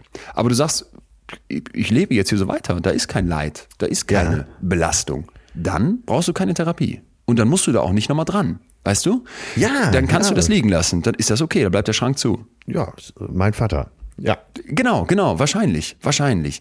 Ich würde nichtsdestotrotz davor warnen wollen, dass wir vielleicht manchmal etwas voreilig sagen, dann bleibt der Schrank zu, weil wir vielleicht scheuen, was da so ist und übersehen, ne, wir hatten das eben, dass da auch Depressionen zugehören können oder Ängste, dass wir das Thema vielleicht nicht angehen wollen, weil wir so viel Angst davor haben. Ja, aber äh, das muss doch jeder auch selber entscheiden. Weil es heißt so oft, ey, da musst du rangehen. Da Mhm. musst du dran arbeiten. Praktisches Beispiel, zwei Brüder. Äh, Vater war vielleicht gewalttätig, vielleicht auch Alkoholiker. Und der eine leidet, Ja. ist in Therapie. Der andere sagt, nö, die Tür mache ich nicht auf. Der Keller ist für mich verschlossen und ich lebe gut damit. Ja, Kann man, ja. kann man doch akzeptieren, oder nicht? Ja, total. Total. Da kannst Ja. du safe sagen, passt. Ja, Finde find genau. ein super Beispiel. Ja, absolut. Auf keinen Fall jetzt nochmal diese Idee, einfach mit der Gießkanne über alle, die was Schlimmes erlebt hatten, Therapie schü- schütten zu wollen. So. In der Therapie, wenn ich jetzt aber sage, da muss ich ran, da will ich ran und da sollte ich ran, dann macht man wirklich den Kleiderschrank auf und durchlebt wieder, was man erfahren hat. Und ich habe das mit dem Professor Ehring mal ausprobieren wollen, habe dann gesagt, wie wird das ablaufen?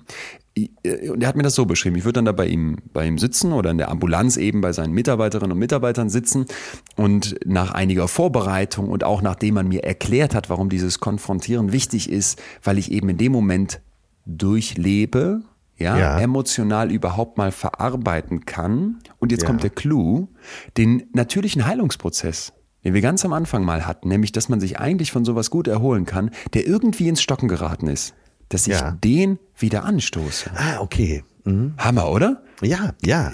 Darum geht's ganz zentral.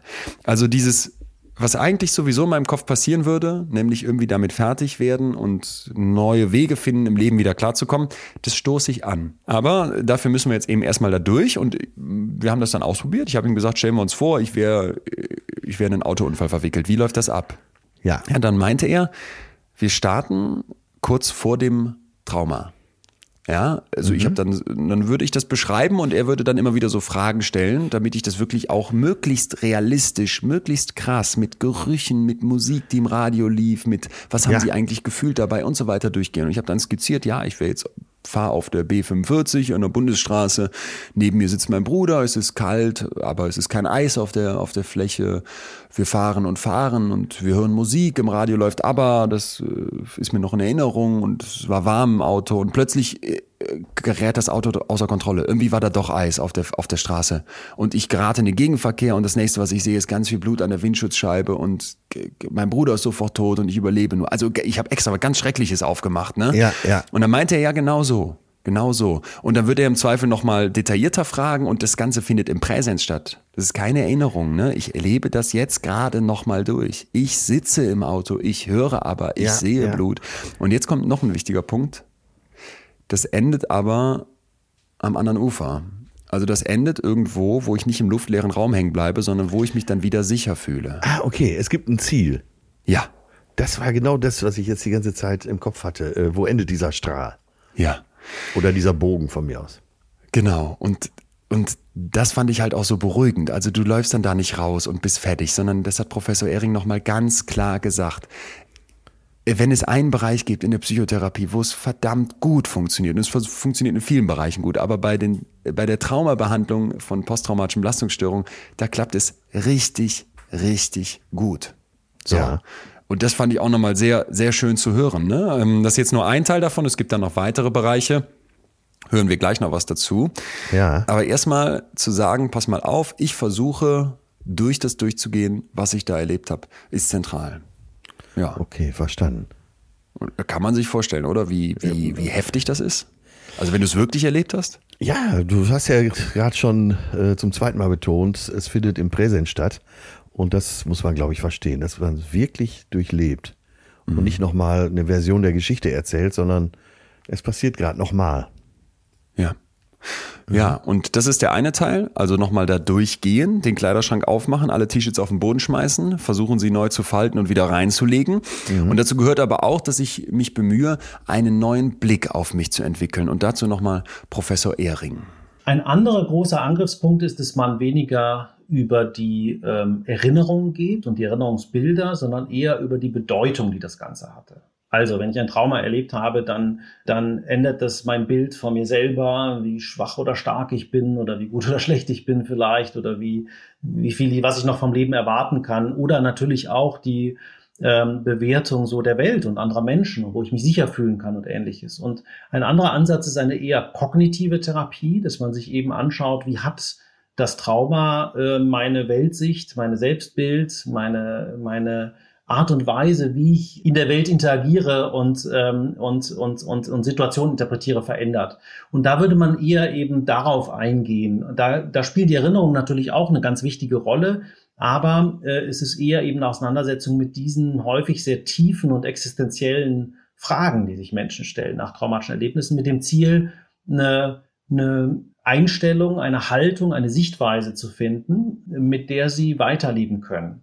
Und auch das hat letztendlich zum Ziel, genauso wie eben gesagt, dass das Trauma vorbei ist, dass mein Leben jetzt weitergeht. Ich habe Schreckliches erlebt. Ich wurde fertig gemacht. Ich wurde unterdrückt. Ich musste mit ansehen, wie jemand gestorben ist und wer selber fast gestorben und, und, und, und. Aber weil das passiert ist, bin ich drum kein Fehler, bin ich kein Loser, bin ich niemand, der voller Makel ist, sondern bin ich jemand, der vielleicht hier auch gut klarkommt, der da was Positives geschafft hat, der da vielleicht auch einfach mit seinen Schwächen sein darf als Mensch. Das sind dann alles so neue Sichtweisen, die Sie mir mitgeben würden? Genau. Und da muss man natürlich wahnsinnig aufpassen. Äh, das klingt dann, wenn man da so ganz schnell mal drüber spricht, ne, wir jetzt mal kurz fünf Minuten, dann klingt das sehr schnell trivial. Und dann sind, wenn jetzt vielleicht Betroffene zuhören oder so, die werden sich vielleicht sagen, na ja, also das, wie soll mir denn das helfen? Da, das hätte ich mir das selber sagen. Das heißt, das ist natürlich schon ein äh, anderer Prozess in der Therapie, wo es eben auch ein sehr emotionaler Prozess auch, ne, wo man so die Existenzialität dieser Fragen auch wirklich merkt. Also wenn ich das Gefühl habe, mein Leben ist wirklich vorbei seit dem Trauma, eigentlich passiert mir nichts mehr oder kann ich nichts mehr vom Leben erwarten, dann ist das nicht mal eben mit ein paar Chaka-Sprüchen und äh, positivem Denken gemacht, sondern dann geht es wirklich um diese sehr existenzielle Frage, wie kann ich nach sowas eigentlich weiterleben? Und da versucht die kognitive Therapie, dadurch, dass man sich da schon sehr intensiv auch mit diesen Gedanken und Bewertungen konfrontiert, eben äh, den Patienten zu verhelfen, eine andere Perspektive zu finden. Gut, oder? Also, dass ich auch noch lernen muss, wie ich mich dann so grundsätzlich betrachte, ist eben ja, ein zweiter Teil.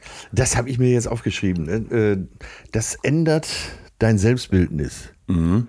Du hast, mhm. du hast dich völlig hilflos erlebt.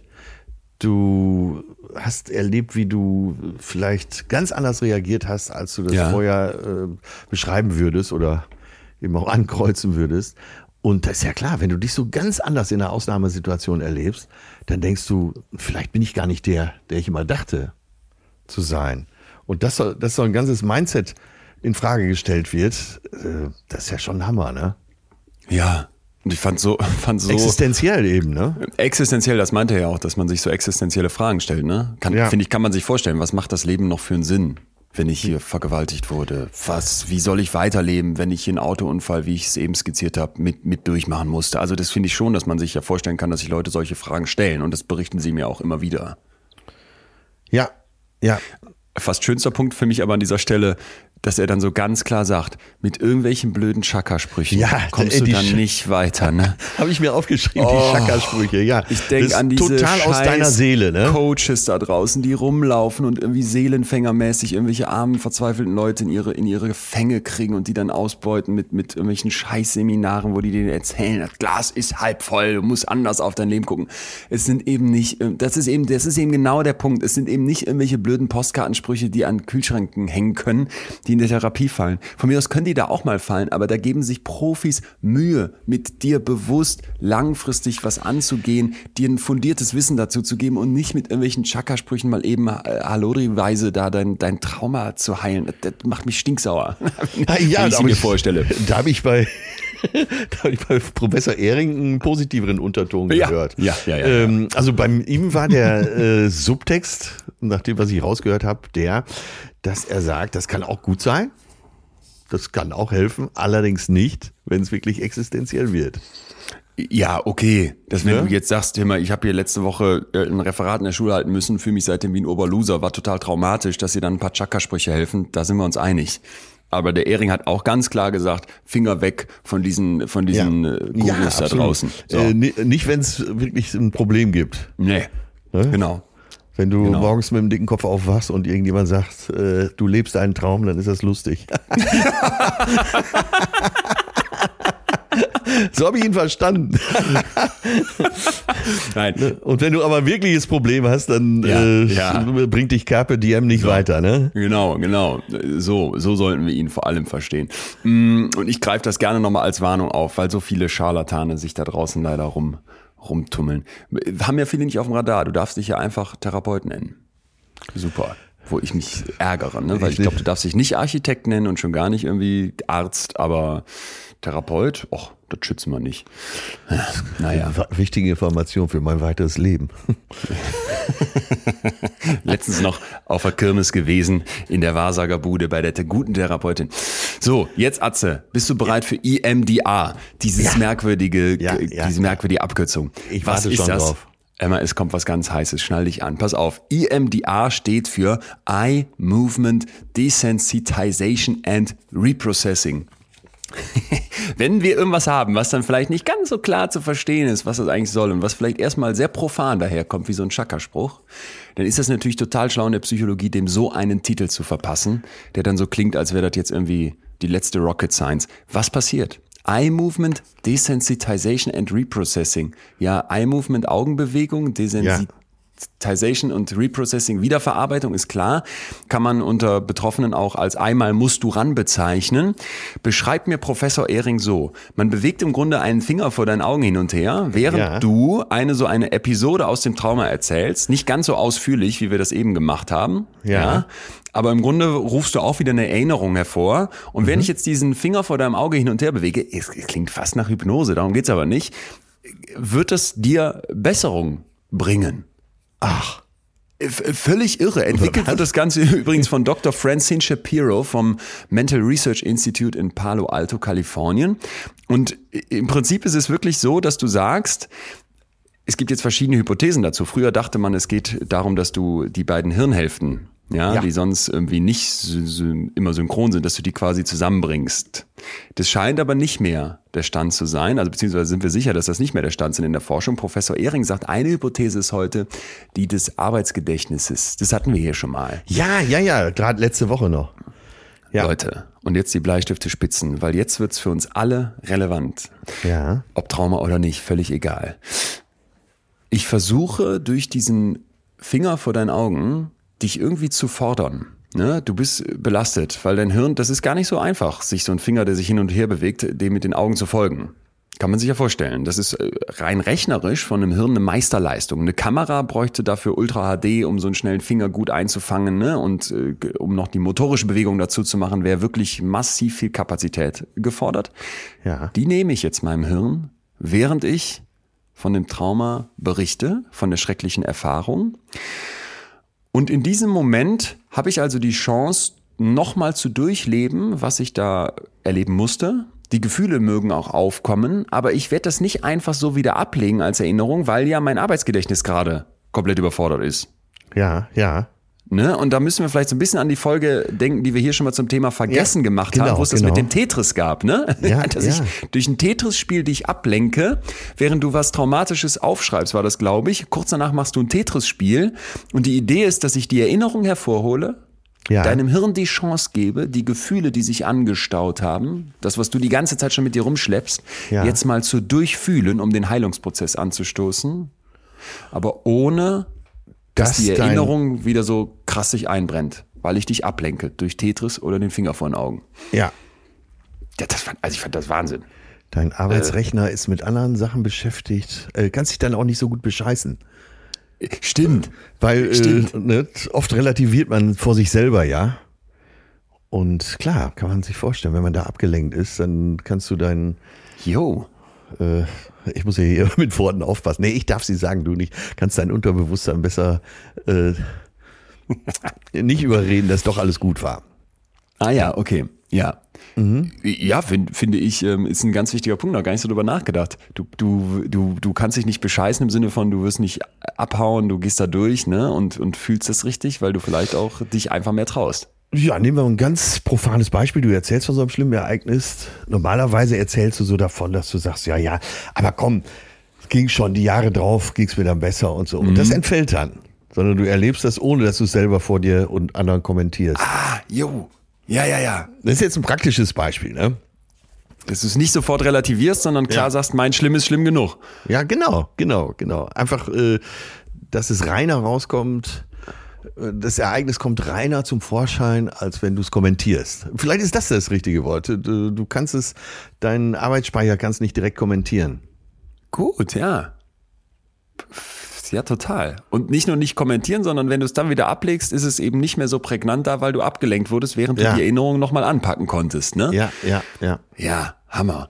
So, jetzt habe ich noch was für dich und das passt hier so schön in unserem Podcast, wo wir ja immer wieder auch Geschichten erzählen und zwar Narrative Exposure Therapy. Exposure ist schon klar, ich muss mich Ja. wieder exponieren, dem ganzen Stellen, aber narrativ erzählen, das ist eine Kurzintervention, die für Opfer von Krieg, Terror, Folter und so weiter entwickelt wurde Ja, unter anderem an der Universität Konstanz, darf ich hier dazu sagen. Man geht jetzt davon aus, dass wir Menschen ja äh, Geschichten über unser Leben erzählen. ja. Das hatten wir ja schon mal, ne? Ich, Ja, wir denken an ja, die oft. Märchen, wir denken Ja. an die roten Fäden, die wir in unserem Leben so gerne haben. Absolut. An unsere eigenen Heldengeschichten. Wem man, was man alles schon gemacht hat. Wem man alles schon den Arsch hochgebunden hat. Wie man was durchgestanden hat. Und da sind wir. Da sind wir. Wie man was durchgestanden hat. Und ja, jetzt kommt. Genau das. Und, Ja. und der Punkt ist, dass halt eben dieses, wie du dein Leben erzählst, das Mhm. Narrativ, die Geschichte zu deinem Leben Einfluss darauf hat, wie du so deine Erfahrungen wahrnimmst und was du für ein Wohlbefinden spürst. Ja. Und jetzt kommt der Clou, wenn nämlich, und das hast du eben so schön gesagt, ganz früh schon, wenn deine Lebensgeschichte sich ausschließlich um diese traumatischen Erfahrungen dreht, ja, Ja. wenn du das als, als erstes, als wichtigstes, als über riesig großes Thema äh, erzählst, wenn das Ja. die Überschrift deiner Geschichte ist und in jedem Kapitel vorkommt, ja, dann ist ja klar, dass ich das die ganze Zeit präsent habe, ne, und dass ich auch keinen Blick auf was anderes entwickeln kann. Und die Idee von dieser Narrative Exposure Therapy ist jetzt, dass ich versuche, deine Lebensgeschichte mal wieder breiter zu erzählen. Und dass Ja, du ne, ja. mal erzählst, hey, es gab ja vielleicht diese traumatische Szene, ja, und da gab es heftige Momente, aber ich habe ja auch noch ein Drumherum. So. Eben, genau. Ne? Also ich habe zum Beispiel eine Gegenwart, in der ich was erlebe. Oder ich habe vielleicht auch einfach den Punkt, dass ich sage, äh, ich habe mich weiterentwickelt. Es gibt ja noch ganz viel drumherum. Also ich versuche mal aus so einem Furchtnetzwerk auszubrechen. Ja. Ne? Und indem ich eine Distanz zum damals entstehen lasse und sage, das ist ja die Vergangenheit. Ja. Ja, im, im Prinzip in so einem Dialog mit, mit mir selbst versuche klar zu bekommen, ey, es gibt auch noch ein Drumherum. Also ich mache eine Gesamtschau meines Lebens und fange an zu erkennen, dass es da bestimmte Muster gibt und Zusammenhänge. Ich fange aber auch an zu würdigen, was ich sonst noch so habe. Ne? Ich sehe meine Biografie ganzheitlich auch als Person, die überlebt hat. Raus aus der Opferrolle. Ja, wie du gerade schon sagst, äh, nicht nur darum kreisen, sondern dein Leben mal wieder breiter erzählen. Ja. Ja. Ja, du erlebst in dieser Therapie im Prinzip deine komplette Lebensgeschichte in chronologischer Reihenfolge. Nicht Trauma an eins und das ist das Heftigste, sondern da ja, gab es ja. auch noch eine Zeit davor und da gab es vor allem auch eine Zeit danach. Und auch wenn die Zeit danach heftig war, gab es ja vielleicht trotzdem diese, jene, solche Punkte, die dich mit ausmachen. Und da muss jetzt äh, kurz Zeit sein für meinen Aufreger der Woche, Ja. nämlich äh, äh, Triggerwarnungen. Man sieht sie überall. Ich kann nicht mehr durch Instagram scrollen, ohne dass irgendwo Triggerwarnungen kommen. Ich habe sie selber oft vor Podcast-Folgen eingesprochen und immer so ein, äh, ein komisches Gefühl dabei gehabt. Ja, ja, ja. Ich Ne? ahne, worauf du hinaus willst. Ja. So. Und jetzt bin ich tiefer mal in die Forschung dazu eingestiegen, hier als Anlass mit dieser Folge heute und habe was, was uns hoffentlich alle zum Nachdenken bringt. Erstmal haben wir jetzt schon gesagt, ganz viele Leute haben traumatische Erlebnisse. Nur ein Bruchteil davon bekommt diese Symptome einer posttraumatischen Belastungsstörung. An die und auch noch an gerne ein paar andere, die irgendwie sagen, sowas will ich nicht hören, sowas kann ich nicht ertragen, wird gedacht, vermeintlich, wenn man jetzt mit den Triggerwarnungen kommt. Aber ganz wichtig, diese Trigger, die wir dann vermuten, nämlich jetzt kommt eine gewaltsame Szene oder jetzt berichten wir von einer Vergewaltigung oder jetzt kommt ein Autounfall, das sind absolut nicht zwingend die Trigger, die bei Leuten, die irgendwas krasses erlebt haben, dann auch tatsächlich irgendwas auslösen, was die nicht möchten gerade in dem Moment, ne? Ja, Sondern das können ja. Gerüche sein, das können Lieder sein. Das hat ganz oft überhaupt nichts mit der gewaltsamen Erfahrung zu tun. Das ist Ja. irgendein Geschmack, den man vielleicht kurz vorher hatte. Ja. Ne? Das, irgendein Ton oder sowas. Das ist erstmal ein ganz wichtiger Punkt. Und dann denkt man ja, und das haben wir heute hoffentlich auch langsam aber sicher klar, das Vermeiden vom Trauma wäre gesund. Aber das Gegenteil ist ja die Wahrheit. Und ja, er setzt, ja. Also auf die Gefahr hin, dass jetzt alle wieder den Kopf über mich schütteln. Ähm, aber hin und wieder kann man auch mal Trauma mit, äh, durch das Wort Leben ersetzen. Ich spreche jetzt nicht von den ganz tiefen Total. Verletzungen, sondern Nein, das ist das Leben. Absolut.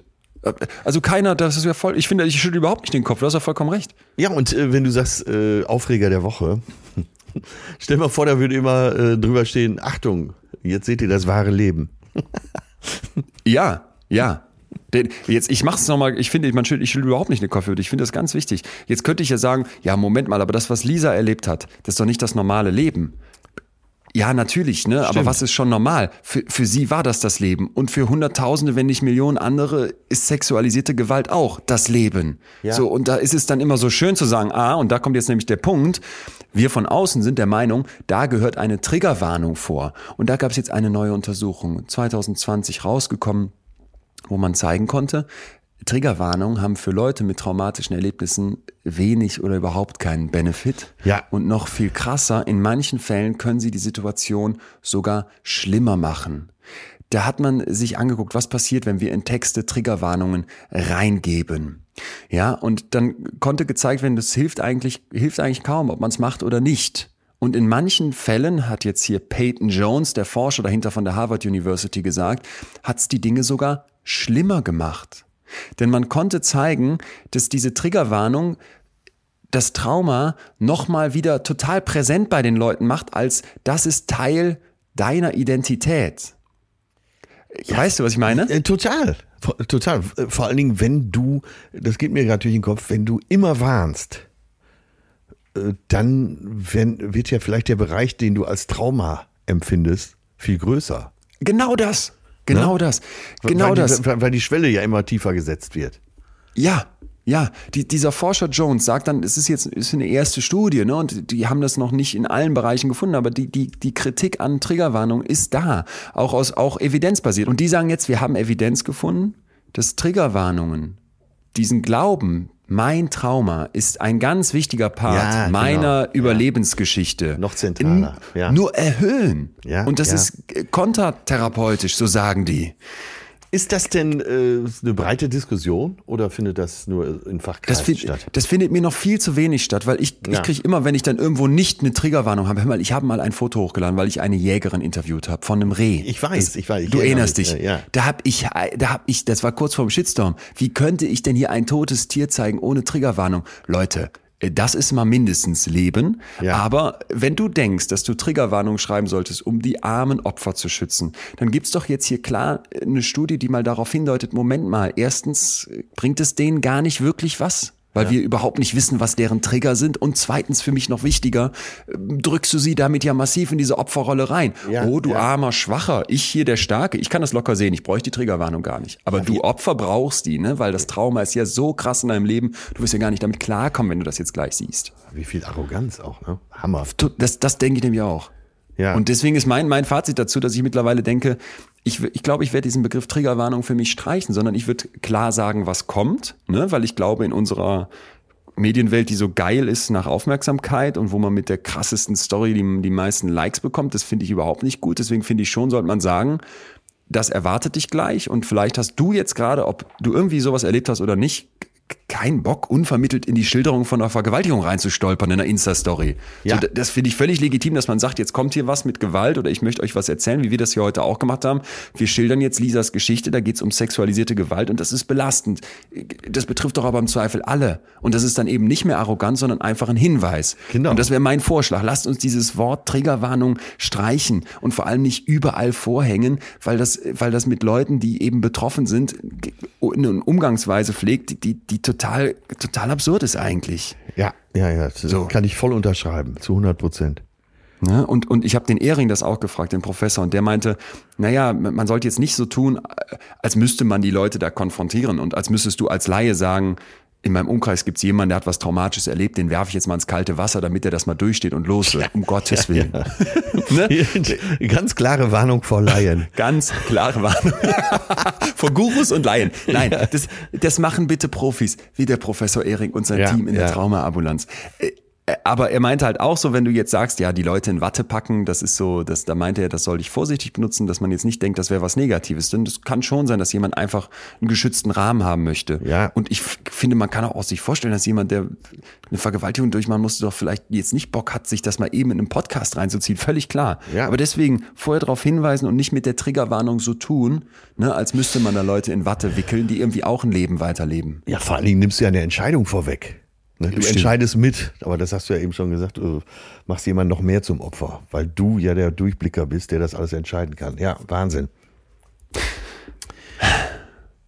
Atze. Ja. Zeit für, Zeit für, Zeit für Praktisches, oder? Ja, absolut Praktisches. Ich, ich scharre schon mit den Hufen und ja. denke mir, ja. Leute. Platz da, jetzt lass mich mal aufs Podium.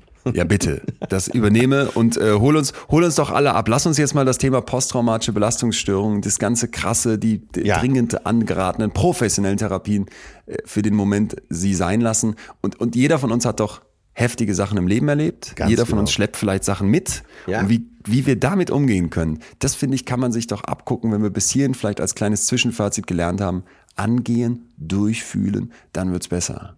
Absolut. Und ich möchte jetzt mal alle auffordern, mindestens mal mental das äh, karierte Flanellhemd anzuziehen. Ist ja auch bei Frauen im Moment wieder super hip. Wieso, wieso? Und sieht gut aus. Ja, ich wollte nur damit sagen, äh, jetzt wird es etwas hemdsärmlich, aber warum nicht? Ah, ja, bitte, bitte, bitte. So, bitte. und äh, ich fordere jetzt auch mal alle auf, und wir wissen ja jetzt über den Daumen, dass so 80 Prozent äh, schon mal Trauma erlebt haben.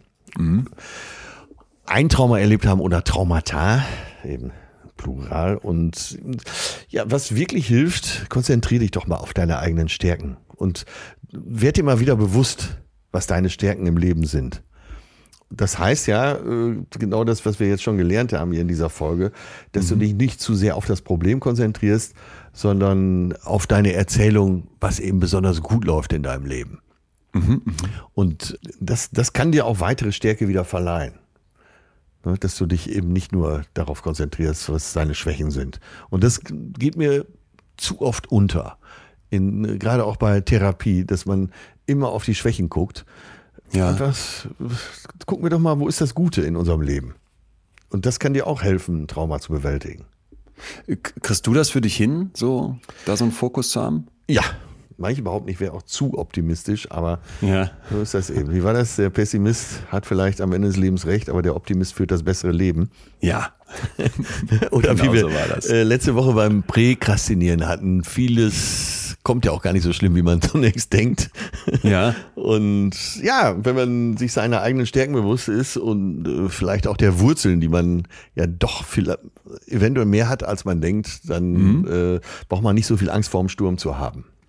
Aber nochmal, okay, das, das verstehe ich alles, bin ich total dabei, aber weil ich mir hier von dir jetzt wieder was erhoffe, äh, wenn du jetzt ganz konkret sagst, ich habe auch, ich schaffe das auch so einen Fokus auf meine Stärken tatsächlich zu haben. Das ist ja nicht einfach nur Optimismus, sondern wirklich, dass du sagst, Stimmt, das kann ja. ich gut, darin bin ich, da, da Genau. bin ich vielleicht, da, das ist eine Stärke von mir, da habe ich Ressourcen. Wie, wie machst du das? Und das schafft dir ja Selbstbewusstsein, wenn du Auch, sagst, ja. äh, ich kann, äh, nehmen wir jetzt mal Dr. Leon Winscheid als Fall, wenn der äh, so ein Tief hat oder Mhm. vielleicht ähm, belastet dich noch irgendwas aus der Vergangenheit, aber wenn Absolut. du dann jetzt mal deine Stärken offensichtlich sind ja, äh, dass du komplexe Dinge ganz gut für dich erfassen kannst, dass du die auch transportieren kannst, halt auf einer Bühne stehen oder vor einer Kamera und die rüberbringen kannst.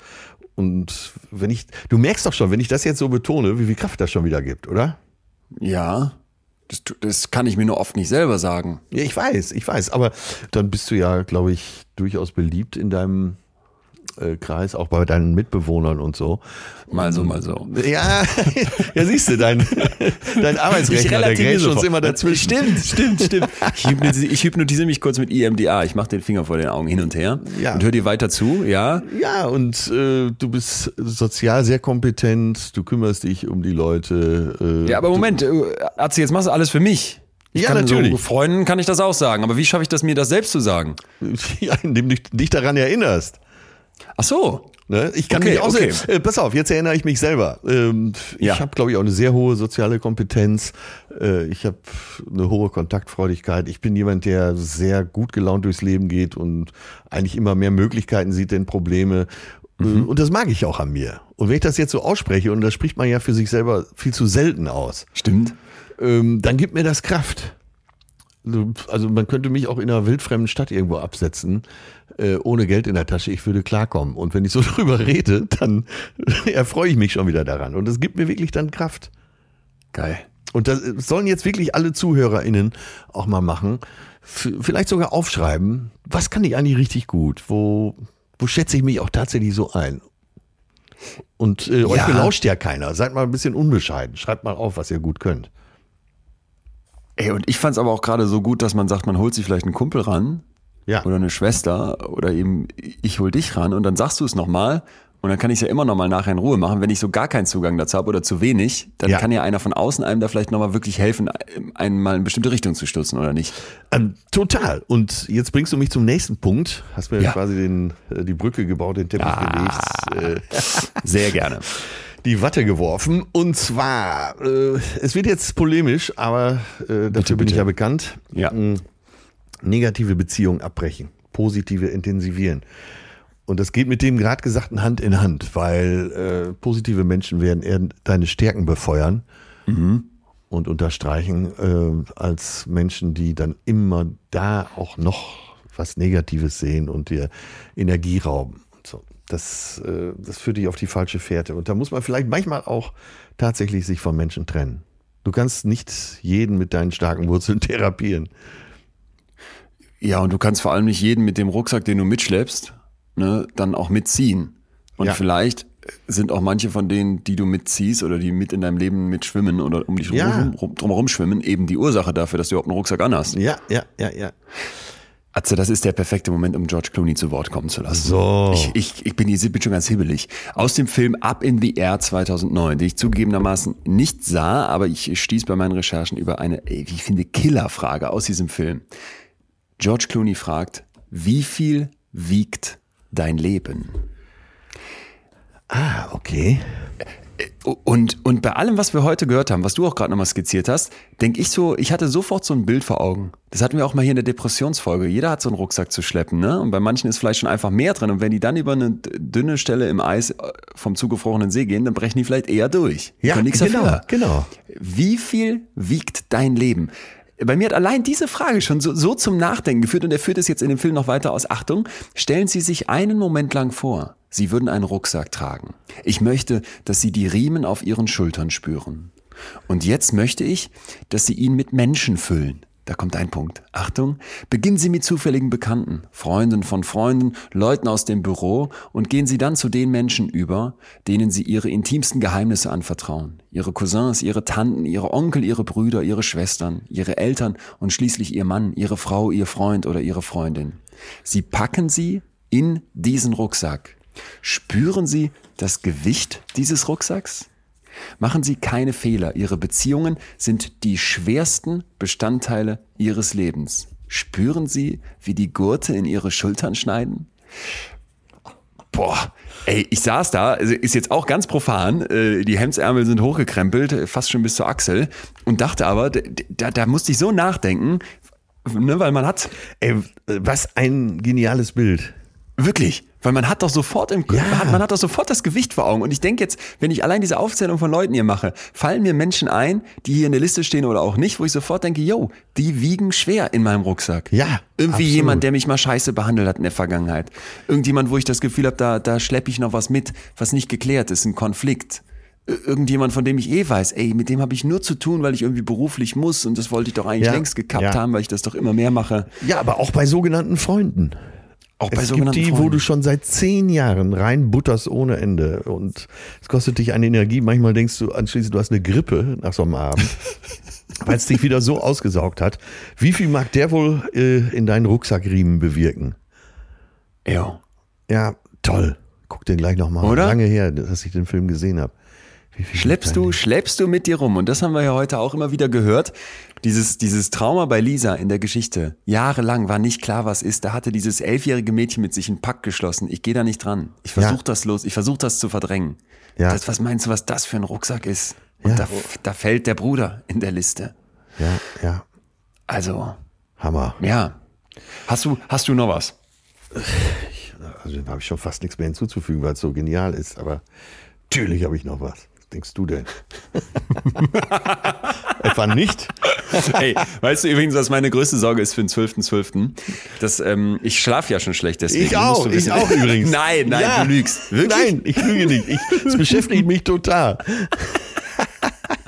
Weil ich weiß schon, du du willst ja nicht proben und ich, ich, ich in meinem Kopf, ey, ich sitze da, ich habe mich schon vor Augen, weißt du, dann sitze ich da nervös mit zwei so Schweißpfannekuchen unter den Achseln, du lässig kommst auf die Bühne, Publikum rastet aus, ich stolper hinterher, mir fallen die ersten zwölf Seiten aus meinem 70-seitigen Manuskript, das ich mir ausdrucken musste aus der Hand. Ich habe die erste Studie vergessen und ist, das wird ein Ritt, das wird ein Ritt. Ja, zum weißt zum Glück machen wir es nur einmal. Weißt du, was meine Angst ist? Als, äh, du kommst auf die Bühne, bist bestens vorbereitet, der Herr Doktor strahlend wie immer, wunderbar. Ja, und ich bin der komplette Depp. Ich, ich gehe da als Forrest Gump von der Bühne. Das ist mein Albtraum.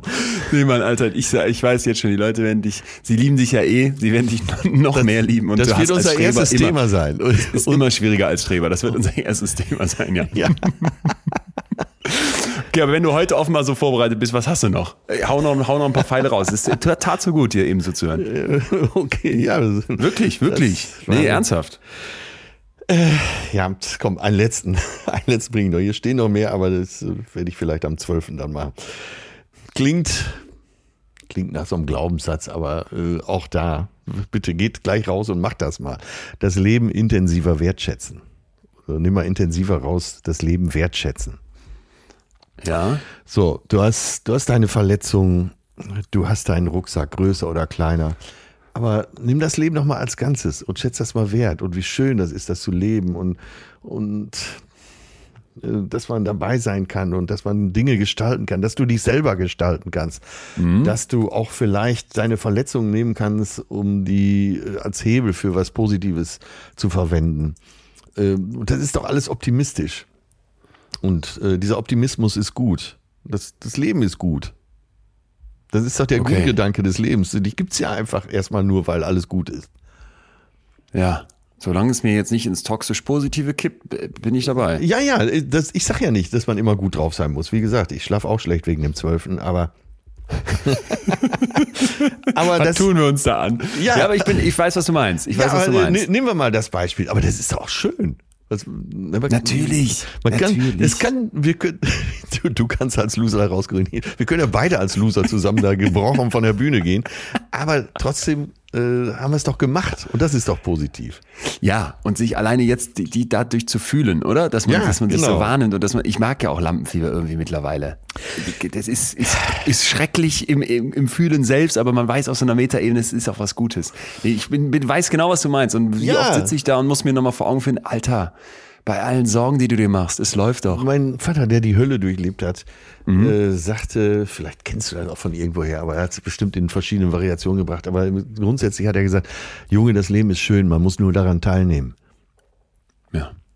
Und äh, da ist viel dran. Jo. Zieh dich, nicht, zieh dich nicht zurück aufgrund deiner Verletzung. Nimm am Leben teil und gestalte das für dich. Und dann kannst du das in eine ganz tolle Richtung lenken. Ey, dann lass mich noch einen, einen letzten Punkt reingeben. Ich bin über einen Artikel bei NBC News gestoßen, den wir euch gerne in der Description verlinken. Er ist auf Englisch, aber da steckt ganz viel drin. Und da spricht eine pra praktische Expertin, nenne ich sie jetzt mal. Wir sind ja gerade an der Stelle, da muss sowas legitim sein.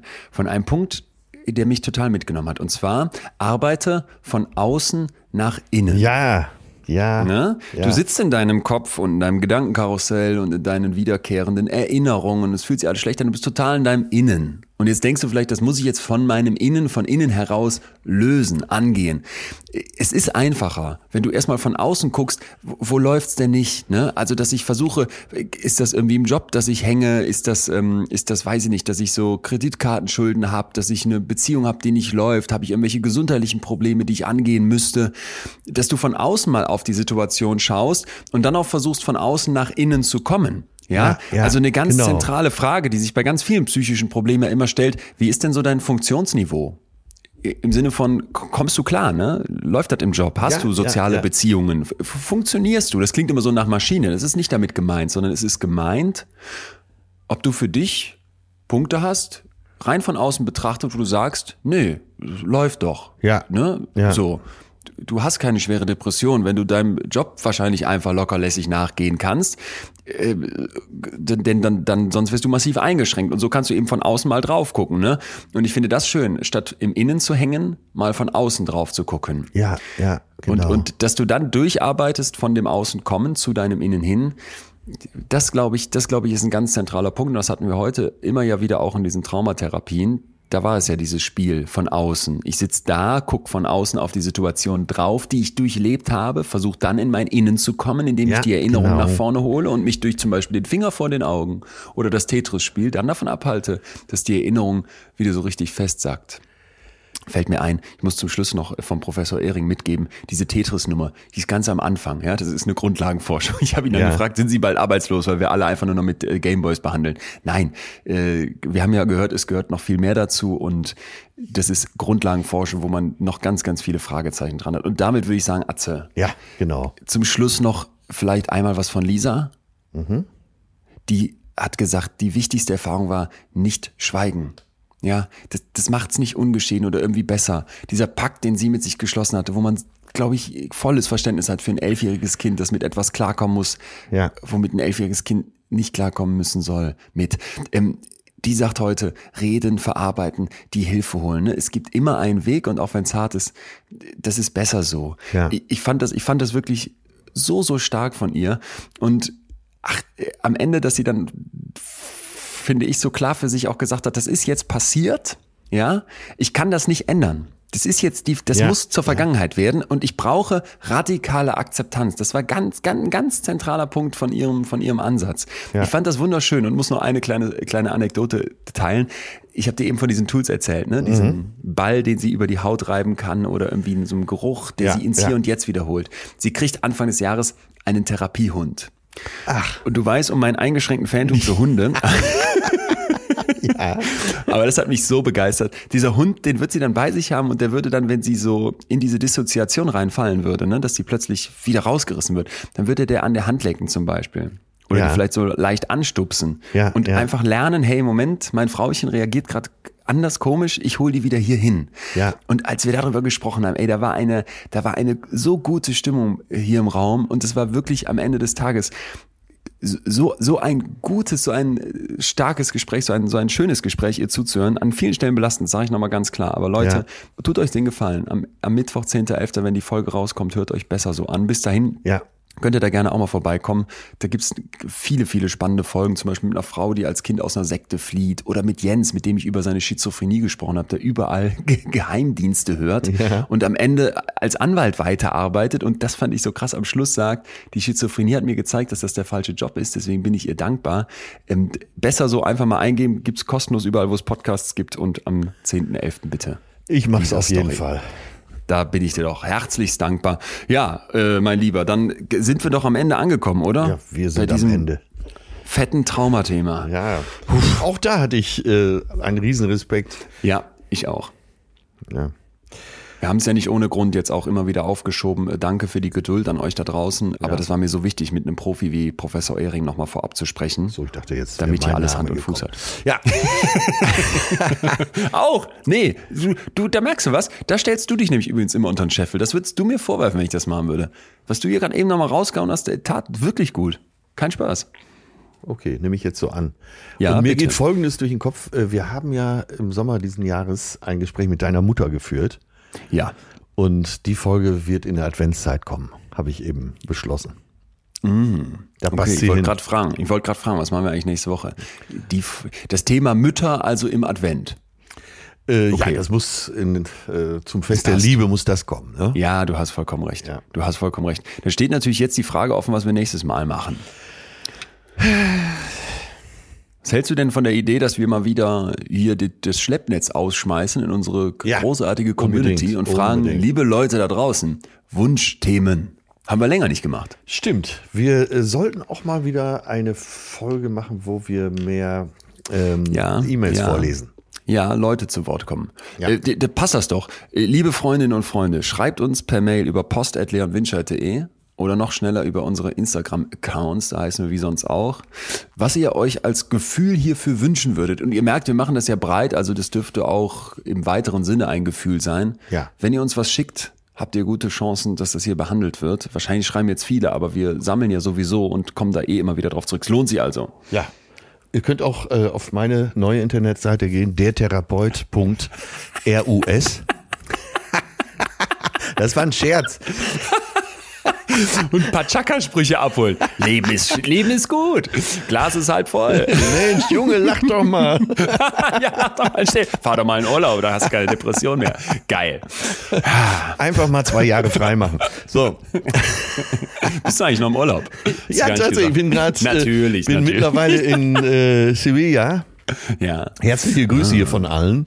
Vermissen Ja. dich schon. Und Ja. äh, wir waren in Tarifa und hatten ein Hotelzimmer, wo du vom Bett aus auf die Straße von Gibraltar und nach Marokko Wahnsinn. rübergeschaut hast.